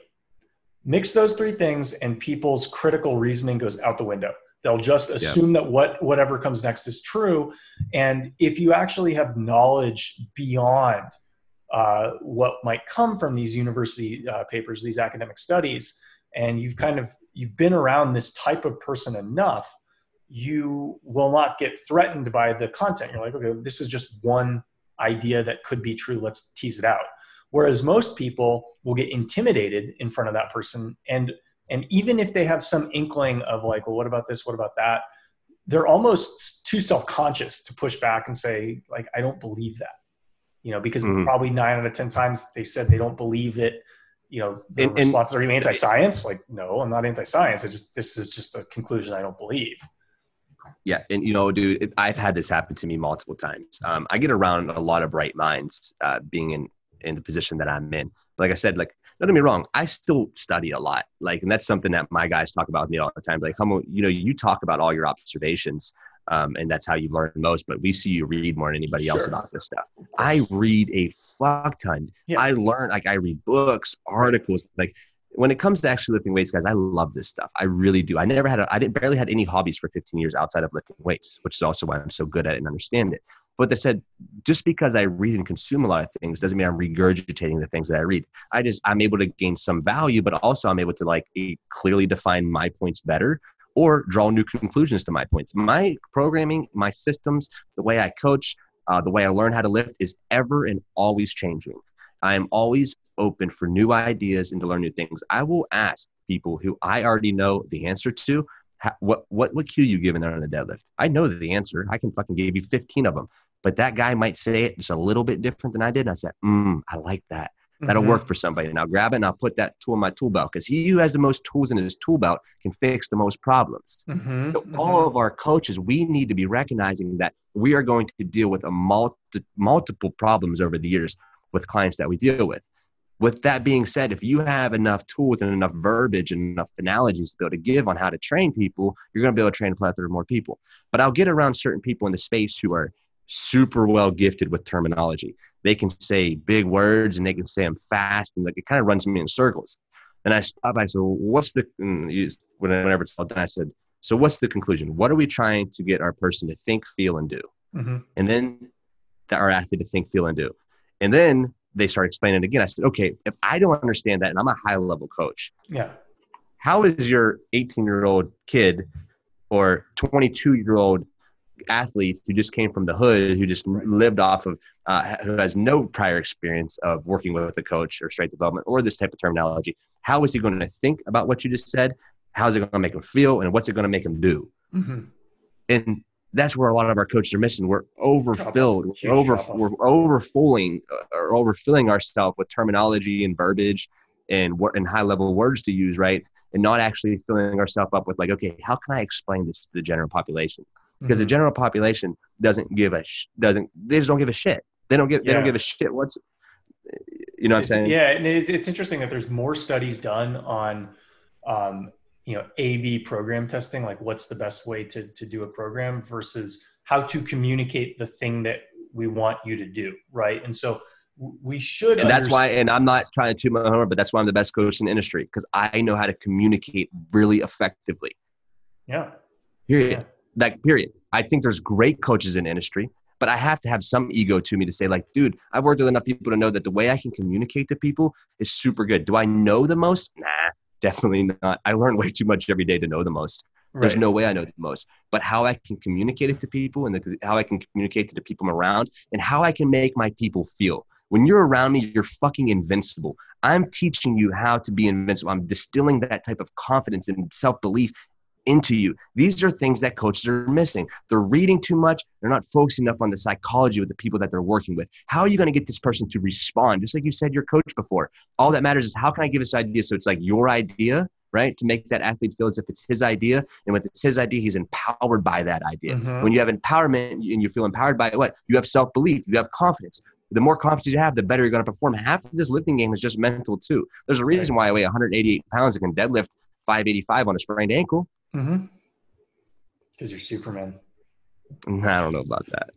yeah, I mean that's that that really is, you know, I think what ultimately providing value, you know, frequently comes down to is you look at what most trainers can do and they can do things that are taught from a book but you can't teach you know the communication skills that zach has strictly from reading books i'm sure reading some books will help but you, you, need to have uh, you know the appropriate combination of you know kind of studying what's out there learning the playbook that people you might want to emulate are playing and then figuring out how, how that can apply to your specific circumstance because your specific circumstance is actually different than the circumstance of everybody you might read about online or in a, in a book mm. um, and you know but i think the, that kind of goes down to your nutrition like you have a template to work off you're not eating fucking right. Reese cups popsicles. You know what I mean? You have yeah. popsicles. You know, you have right. a template that you're working on. Like you know that if I eat red meat and I eat these styles of foods, that they're they're good for me, right? right. And they're going to be able to put me in a position to be optimal, right? Like you have you have the outline already worked, and then you're just filling it with what you know is most effective for you. Right. And, and yeah, I mean, we we talk about this, you know, many times, but I, I just think if somebody's going to be listening to this in 2040 looking back you know this is the things that science thought was right in 2020 it's like science is always wrong and it's always a combination of right and wrong right so you know you'll look at it's like in the 70s you know uh, it was considered a mental disorder to be gay or something like that and so it's yeah. like this is these things will change with time what we what we think to be true um, will not be true 20 years from now. And so, you know, be careful. You need to learn if you want to get better. So you need to expose yourself to, you know, studies to give you ideas of what might be true. But ultimately, if it applies in your life and it works, it's true. If you try to apply it in your life over and over again and it doesn't work, it's not true. And that's all you need to know, yeah. you know, at least for your own personal you, development. that's all you need. That is literally all you need to. And what's funny is I was just, uh, Ashley's dad and I share a lot of uh, old school. I, I'm real into like posters from either old school boxing and oh, whatever yeah. it was. Got that old Tyson, I think cool, Tyson right? shirt. Yeah. Yeah, stuff like that, man. I'm real into this. I'm, I'm like, uh, it's funny. The older I get, the more I just enjoy history and it's like, yeah, like it's so cool because it's people. It's people who are just like you know in your shoes. You know, this is yeah. something cool. Yeah. And uh, he, he sent me over a poster the other day of doctors number one choice more doctors smoke camel cigarettes than any other doctors in the, uh, than any other cigarette brand and it was right. an ad for uh, camel cigarettes or whatever it was and yeah. you know, whenever that whenever that was so it's just like doctors were telling you what cigarettes they recommend. And now right. we're like, dude, cigarettes are like, if you go to third world Zach, Zach like, doesn't listen to doctors. He's smoking Marlboros. So like, yeah, you know, if I'm going to smoke anything, it's Marlboro, it's cowboy killers, you know, you right. know, and that's the thing, you know, people don't also know this, that when you smoke cowboy killers and you're a cowboy, the odds of you dying from lung disease decrease by 20%. And that's a bro fact. is is there like any degree because i've actually heard people like actually try to speak positively of smoking and i and they're not they're not wrong about everything. So i'm like trying to say okay like what am i missing here? Uh, there... i'm just joking. No I, am just joking. I don't smoke that much either. Don't let right. alex um, but i do i do smoke a little bit more in the summertime. I, I you know i get a pack of cigarettes maybe a month in yeah. the summertime so yeah. it's something that I enjoy doing. It takes up some of my time, and it's something you know whatever um, that I do sometimes. But you know, if you're gonna smoke anything, you know, I know they got like CBD now, right? So I will yeah. smoke CBD cigarettes. Oh, um, interesting. Um, just I take that orally every morning. For uh, yeah, you know, the, inflammation, which is, you know, I think for folks who aren't familiar with CBD, check it out. Um, I, as I get older, you know, I'm 34 today, but as I keep getting older, uh, my joints will likely not be in the same position as they are every year going forward. And so, uh, what I want to do with my diet and my training is figure out a way to get my work in while controlling inflammation um, so I can maximize my range of motion and limit uh, my body's otherwise inclination to get out of position and put myself in a position to get hurt. 100%. And speaking directly to the CBD cigarettes, I don't think they're as effective as the oral either. Um, yeah. It's it's mostly for the act, the, the idea of oral, me kayaking. fixation. Yeah. Yeah. It's it's I really don't even care about the the reward or whatever that I'm going to receive from it. I like the idea of just smoking something. Yeah. Um, for years, I like the idea of just sniffing stuff. Mm-hmm. I love to sniff cocaine. Sniff love glue. to sniff perks. Yeah, glue. Um, Did you sniff glue actually? Dude, I'd sniff anything. Uh, markers, you name it. I just sit in class and just smell a marker for a whole hour. Just what? Did that make you high? I don't know. Just fucking not good for your brain. You know, yeah. it's hard to tell. You know, it's so funny. It's hard to tell because I was always so high or always so fucked up. You know, I looked back at my life and there was like a over a decade. You know, I accomplished a lot of great things. I was a six figure. Uh, that's thing I perceived to be great in a lot of the things. Yeah. I made six year in the coal mine. I had new cars. Had a motorcycle. I Had a dog. I Had an in-ground pool. I had any girl I wanted. I was the man, right? By culture's uh, standard, right? Yeah. I was always fucked up. I hadn't been sober since I was like 17. Right. And I went nearly a decade just fucking, you know, fucked up on some type of drug, whatever right. it might have looked like and still was able to kind of like learn you know obviously through that that process and that's why i always say that life is going to teach us far more than we will with any textbook especially with we audit ourselves and through all these years yes. I, I, I talked about this like even when i was in those states of mind like i always had this level of awareness to me like knowing okay this is where i'm at and i know if i there's this line here though if i go a little bit over that line I, i'm gonna come back and i need to recognize you know, I might become a full blown drug addict, you know, rather just blowing some coke now and then, whatever that might look so like. So you did, you, you did actually set limits for yourself when it appeared oh, maybe oh, to the outside world that you didn't, or, yeah, or looking back when you articulate it. No, one hundred percent. I always yeah. set limits for myself. Like I, I knew that I wasn't doing like the, my biggest six lines thing. max, not seven. You're right. No, I would. Uh, well, how I actually like really started because I realized my coke, my coke habit was getting out of hand fast. And the reason my Coke habit got out of hand faster than like my Percocet habits or my alcohol habits is because Coke was a lot easier to consume and it didn't affect me in a neg- any negative way. Yeah, you could still train hard. You could probably train harder in many ways. Yeah. Oh, I trained harder. I fucking made more money. I got more shit done. Like I'm telling you, there was for me, there wasn't just a lot of negative effects other than Positive. like maybe my temperament. Performance enhancing drug in many ways. Yeah, other than my temperament. I was a fucking bipolar basket case. Mm. And that you can't maintain relationships when you're yeah. just fucking freaking out and no one's like, why is he like cool one minute and fucking mad the next? No one knows what I'm doing. I'm not fucking telling everyone I'll blow coke all day. Why do you get mad? So I, I, I don't have, you know, enough experience to, to understand the mood swings. I'm, I'm, sure it's the chemicals that, you know, put your body under. For me, it was like, yeah. I would imagine feeling, you know, when you hit a new PR or whatever yeah. it is, that intense amount yep. of adrenaline, that dopamine yep. that you feel superior, you know, yeah. you, you, feel invincible. Yeah. Well, I was I was able to reward myself with that every 30 minutes by sniffing a little bit of white stuff. Yeah. So every 30 minutes, and I did that, you know, for three months, let's say, two months, whatever it was that I was doing it basically every day. So if I'm doing that every 30 minutes for two or three months, starting at like 4 a.m., and mm-hmm. finishing at like seven or eight in, in, the evening and then smoking myself to sleep or whatever it was that I was mm-hmm. doing at that time. Every 30 minutes, I'm feeling superior. So if I go right. an hour or two hours or three hours, not that I was even, I never even felt like I was craving the drug really bad.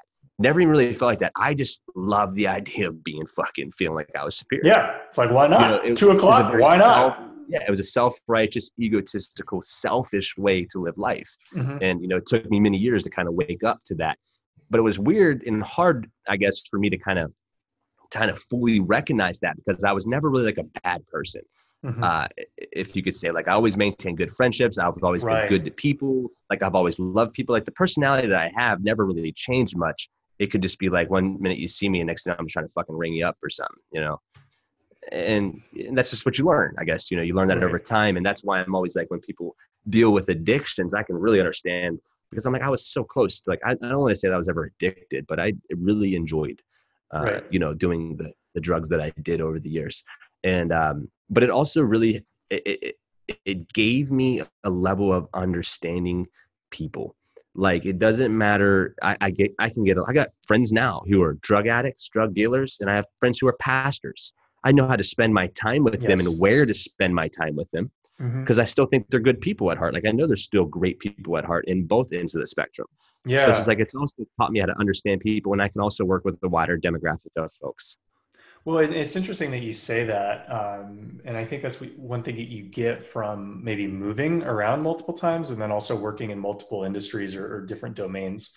And I think you know the one thing that I notice is has you know in common with a lot of the people that I think bring unique perspective to my world is the fact that they've succeeded in multiple distinct environments. Because if you've succeeded in multiple distinct environments, chances are you have some sort of underlying understanding of how humans work or how the human condition works and the irrational things that we will do, not just as athletes, but as corporate employees or as, um, you know, enraged citizens or, you know, social media people. Like you just start to see these patterns that make a lot more sense than if you're just in one matrix and haven't left it. And, um, yeah.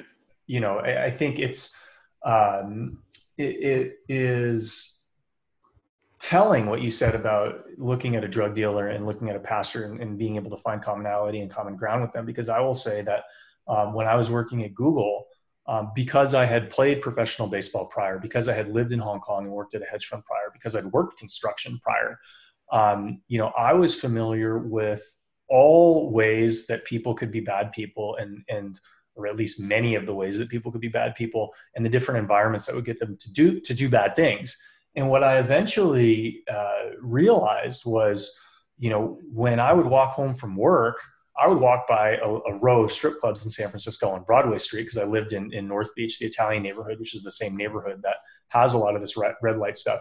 I'd walk by these people at the strip clubs I think we're not that we're not dissimilar, right? You know, we are in many ways both puppets um, playing for for somebody else. And that's just the nature of my life at 25 26 and that's just the nature of your life right now. And despite the fact that our resumes might look very different and people on the outside might judge us very differently um, you know we're both perform we're both paid to dance. And and let's be real about it. Most people are not they lack the self-awareness to say i'm basically paid to dance.